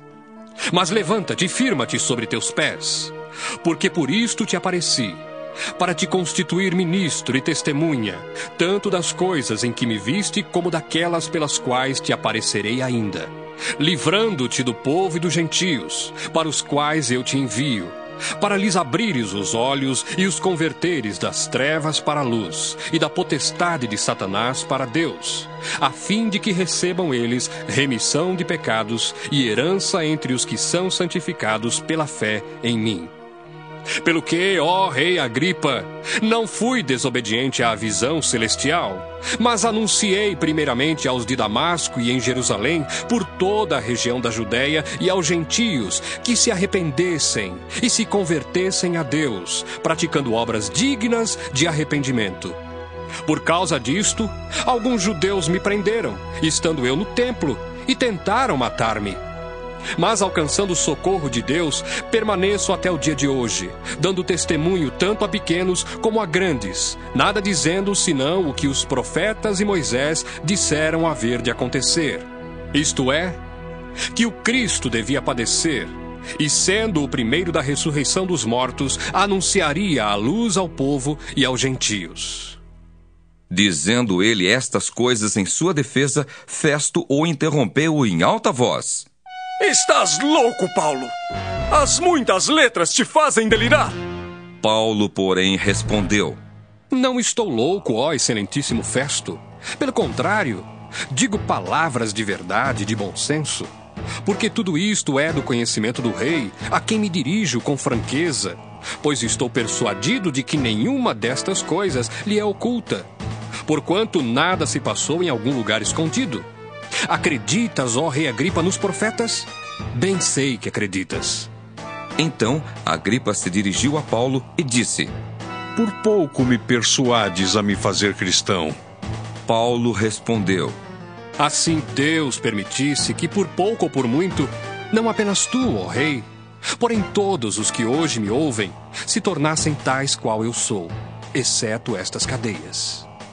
A essa altura, levantou-se o rei e também o governador, e Berenice, bem como os que estavam sentados com eles, e havendo-se retirado, falavam uns com os outros, dizendo: Este homem nada tem feito passível de morte ou de prisão. Então Agripa se dirigiu a Festo e disse: Este homem bem podia ser solto se não tivesse apelado para César. Atos 27 Quando foi decidido que navegássemos para a Itália, entregaram Paulo e alguns outros presos a um centurião chamado Júlio, da corte imperial. Embarcando no navio Adramitino, que estava de partida para costear a Ásia, fizemo-nos ao mar, indo conosco Aristarco, macedônio de Tessalônica. No dia seguinte, chegamos a Sidom e Júlio, tratando Paulo com humanidade, permitiu-lhe ir ver os amigos e obter assistência. Partindo dali, navegamos sob a proteção de Chipre, por serem contrários os ventos. E tendo atravessado o mar ao longo da Cilícia e Panfilha, chegamos a Mirra, na Lícia. Achando ali o centurião um navio de Alexandria que estava de partida para a Itália, nele nos fez embarcar. Navegando vagarosamente muitos dias e tendo chegado com dificuldade de fronte de Cnido, não nos sendo permitido prosseguir por causa do vento contrário, navegamos sob a proteção de Creta, na altura de Salmona. Costeando-a penosamente, chegamos a um lugar chamado Bons Portos, perto do qual estava a cidade de Lazéia. Depois de muito tempo, tendo se tornado a navegação perigosa e já passado o tempo do dia do jejum, admoestava-os Paulo, dizendo-lhes: Senhores, vejo que a viagem vai ser trabalhosa, com dano e muito prejuízo, não só da carga e do navio, mas também da nossa vida. Mas o centurião dava mais crédito ao piloto e ao mestre do navio do que ao que Paulo dizia. Não sendo o porto próprio para invernar, a maioria deles era de opinião que partissem dali, para ver se podiam chegar a Fenice, e aí passar o inverno, visto ser um porto de Creta, o qual olhava para o nordeste e para o sudeste. Soprando brandamente o vento sul, e pensando eles ter alcançado o que desejavam, levantaram âncora e foram costeando mais de perto a ilha de Creta. Entretanto, não muito depois, desencadeou-se do lado da ilha um tufão de vento chamado Euroaquilão. E sendo o navio arrastado com violência, sem poder resistir ao vento, cessamos a manobra e nos fomos deixando levar. Passando sob a proteção de uma ilhota chamada Cauda, a custo conseguimos recolher o bote. E levantando este, usaram de todos os meios para cingir o navio e temendo que dessem na Sirte, arriaram os aparelhos e foram ao léu. Açoitados severamente pela tormenta, no dia seguinte já aliviavam o navio. E ao terceiro dia, nós mesmos, com as próprias mãos, lançamos ao mar a armação do navio. E não aparecendo, havia já alguns dias nem sol, nem estrelas, caindo sobre nós grande tempestade, dissipou-se afinal toda a esperança de salvamento. Havendo todos estado muito tempo sem comer, Paulo, pondo-se em pé no meio deles, disse: Senhores, na verdade era preciso terem me atendido e não partir de Creta para evitar este dano e perda. Mas já agora vos aconselho bom ânimo, porque nenhuma vida se perderá de entre vós, mas somente o navio. Porque esta mesma noite, um anjo de Deus, de quem eu sou e a quem sirvo, esteve comigo dizendo: Paulo, não temas. É preciso que compareças perante César. E eis que Deus, por sua graça, te deu todos quantos navegam contigo. Portanto, senhores, de bom ânimo, pois eu confio em Deus que sucederá do modo por que me foi dito. Porém, é necessário que vamos dar a uma ilha quando chegou a décima quarta noite, sendo nós batidos de um lado para outro no mar Adriático, por volta da meia-noite, pressentiram os marinheiros que se aproximavam de alguma terra. E lançando o prumo, acharam vinte braças. Passando um pouco mais adiante, tornando a lançar o prumo, acharam quinze braças. E receosos de que fôssemos atirados contra lugares rochosos, lançaram da popa quatro âncoras e oravam para que rompesse o dia. Procurando os marinheiros fugir do navio e tendo arriado o bote no mar, a pretexto de que estavam para largar âncoras da proa, disse Paulo ao centurião e aos soldados: Se estes não permanecerem a bordo, vós não podereis salvar-vos. Então os soldados cortaram os cabos do bote e o deixaram afastar-se. Enquanto amanhecia, Paulo rogava a todos que se alimentassem, dizendo: Hoje é o décimo quarto dia em que esperando estáis sem comer, nada tendo provado. Eu vos rogo que comais alguma coisa, porque disto depende a vossa segurança, pois nenhum de vós perderá nem mesmo um fio de cabelo. Tendo dito isto, tomando um pão, deu graças a Deus na presença de todos, e depois de o partir, começou a comer. Todos cobraram ânimo e se puseram também a comer. Estávamos no navio 276 pessoas ao todo. Refeitos com a comida, aliviaram o navio, lançando o trigo ao mar. Quando amanheceu, não reconheceram a terra, mas avistaram uma enseada onde havia praia. Então consultaram entre si se não podiam encalhar ali o navio. Levantando as âncoras, deixaram-no ir ao mar, largando também as amarras do leme. E alçando a vela de proa ao vento, dirigiram-se para a praia. Dando, porém, no lugar onde duas correntes se encontravam, encalharam ali o navio. A proa encravou-se e ficou imóvel, mas a popa se abria pela violência do mar. O parecer dos soldados era que matassem os presos, para que nenhum deles, nadando, fugisse. Mas o centurião, querendo salvar a Paulo, impediu-os de o fazer e ordenou que os que soubessem nadar fossem os primeiros a lançar-se ao mar e alcançar a terra. Quanto aos demais, que se salvassem uns em tábuas e outros em destroços do navio. E foi assim que todos se salvaram em terra. Atos 28 Uma vez em terra, verificamos que a ilha se chamava Malta.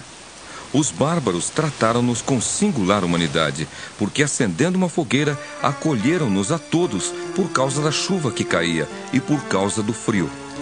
Tendo Paulo ajuntado e atirado à fogueira um feixe de gravetos, uma víbora, fugindo do calor, prendeu-se-lhe à mão. Quando os bárbaros viram a víbora pendente da mão dele, disseram uns aos outros: Certamente este homem é assassino, porque, salvo do mar, a justiça não o deixa viver. Porém, ele, sacudindo o réptil no fogo, não sofreu mal nenhum. Mas eles esperavam que ele viesse a inchar ou a cair morto de repente.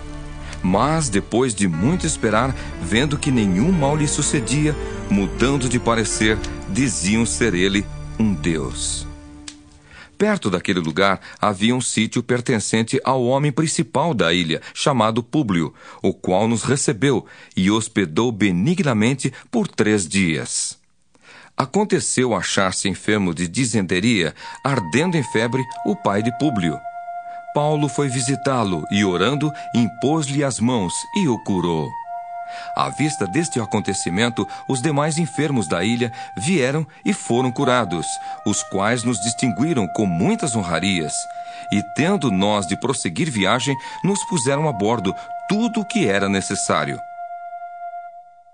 Ao cabo de três meses, embarcamos num navio alexandrino que invernara na ilha e tinha por emblema Dióscuros.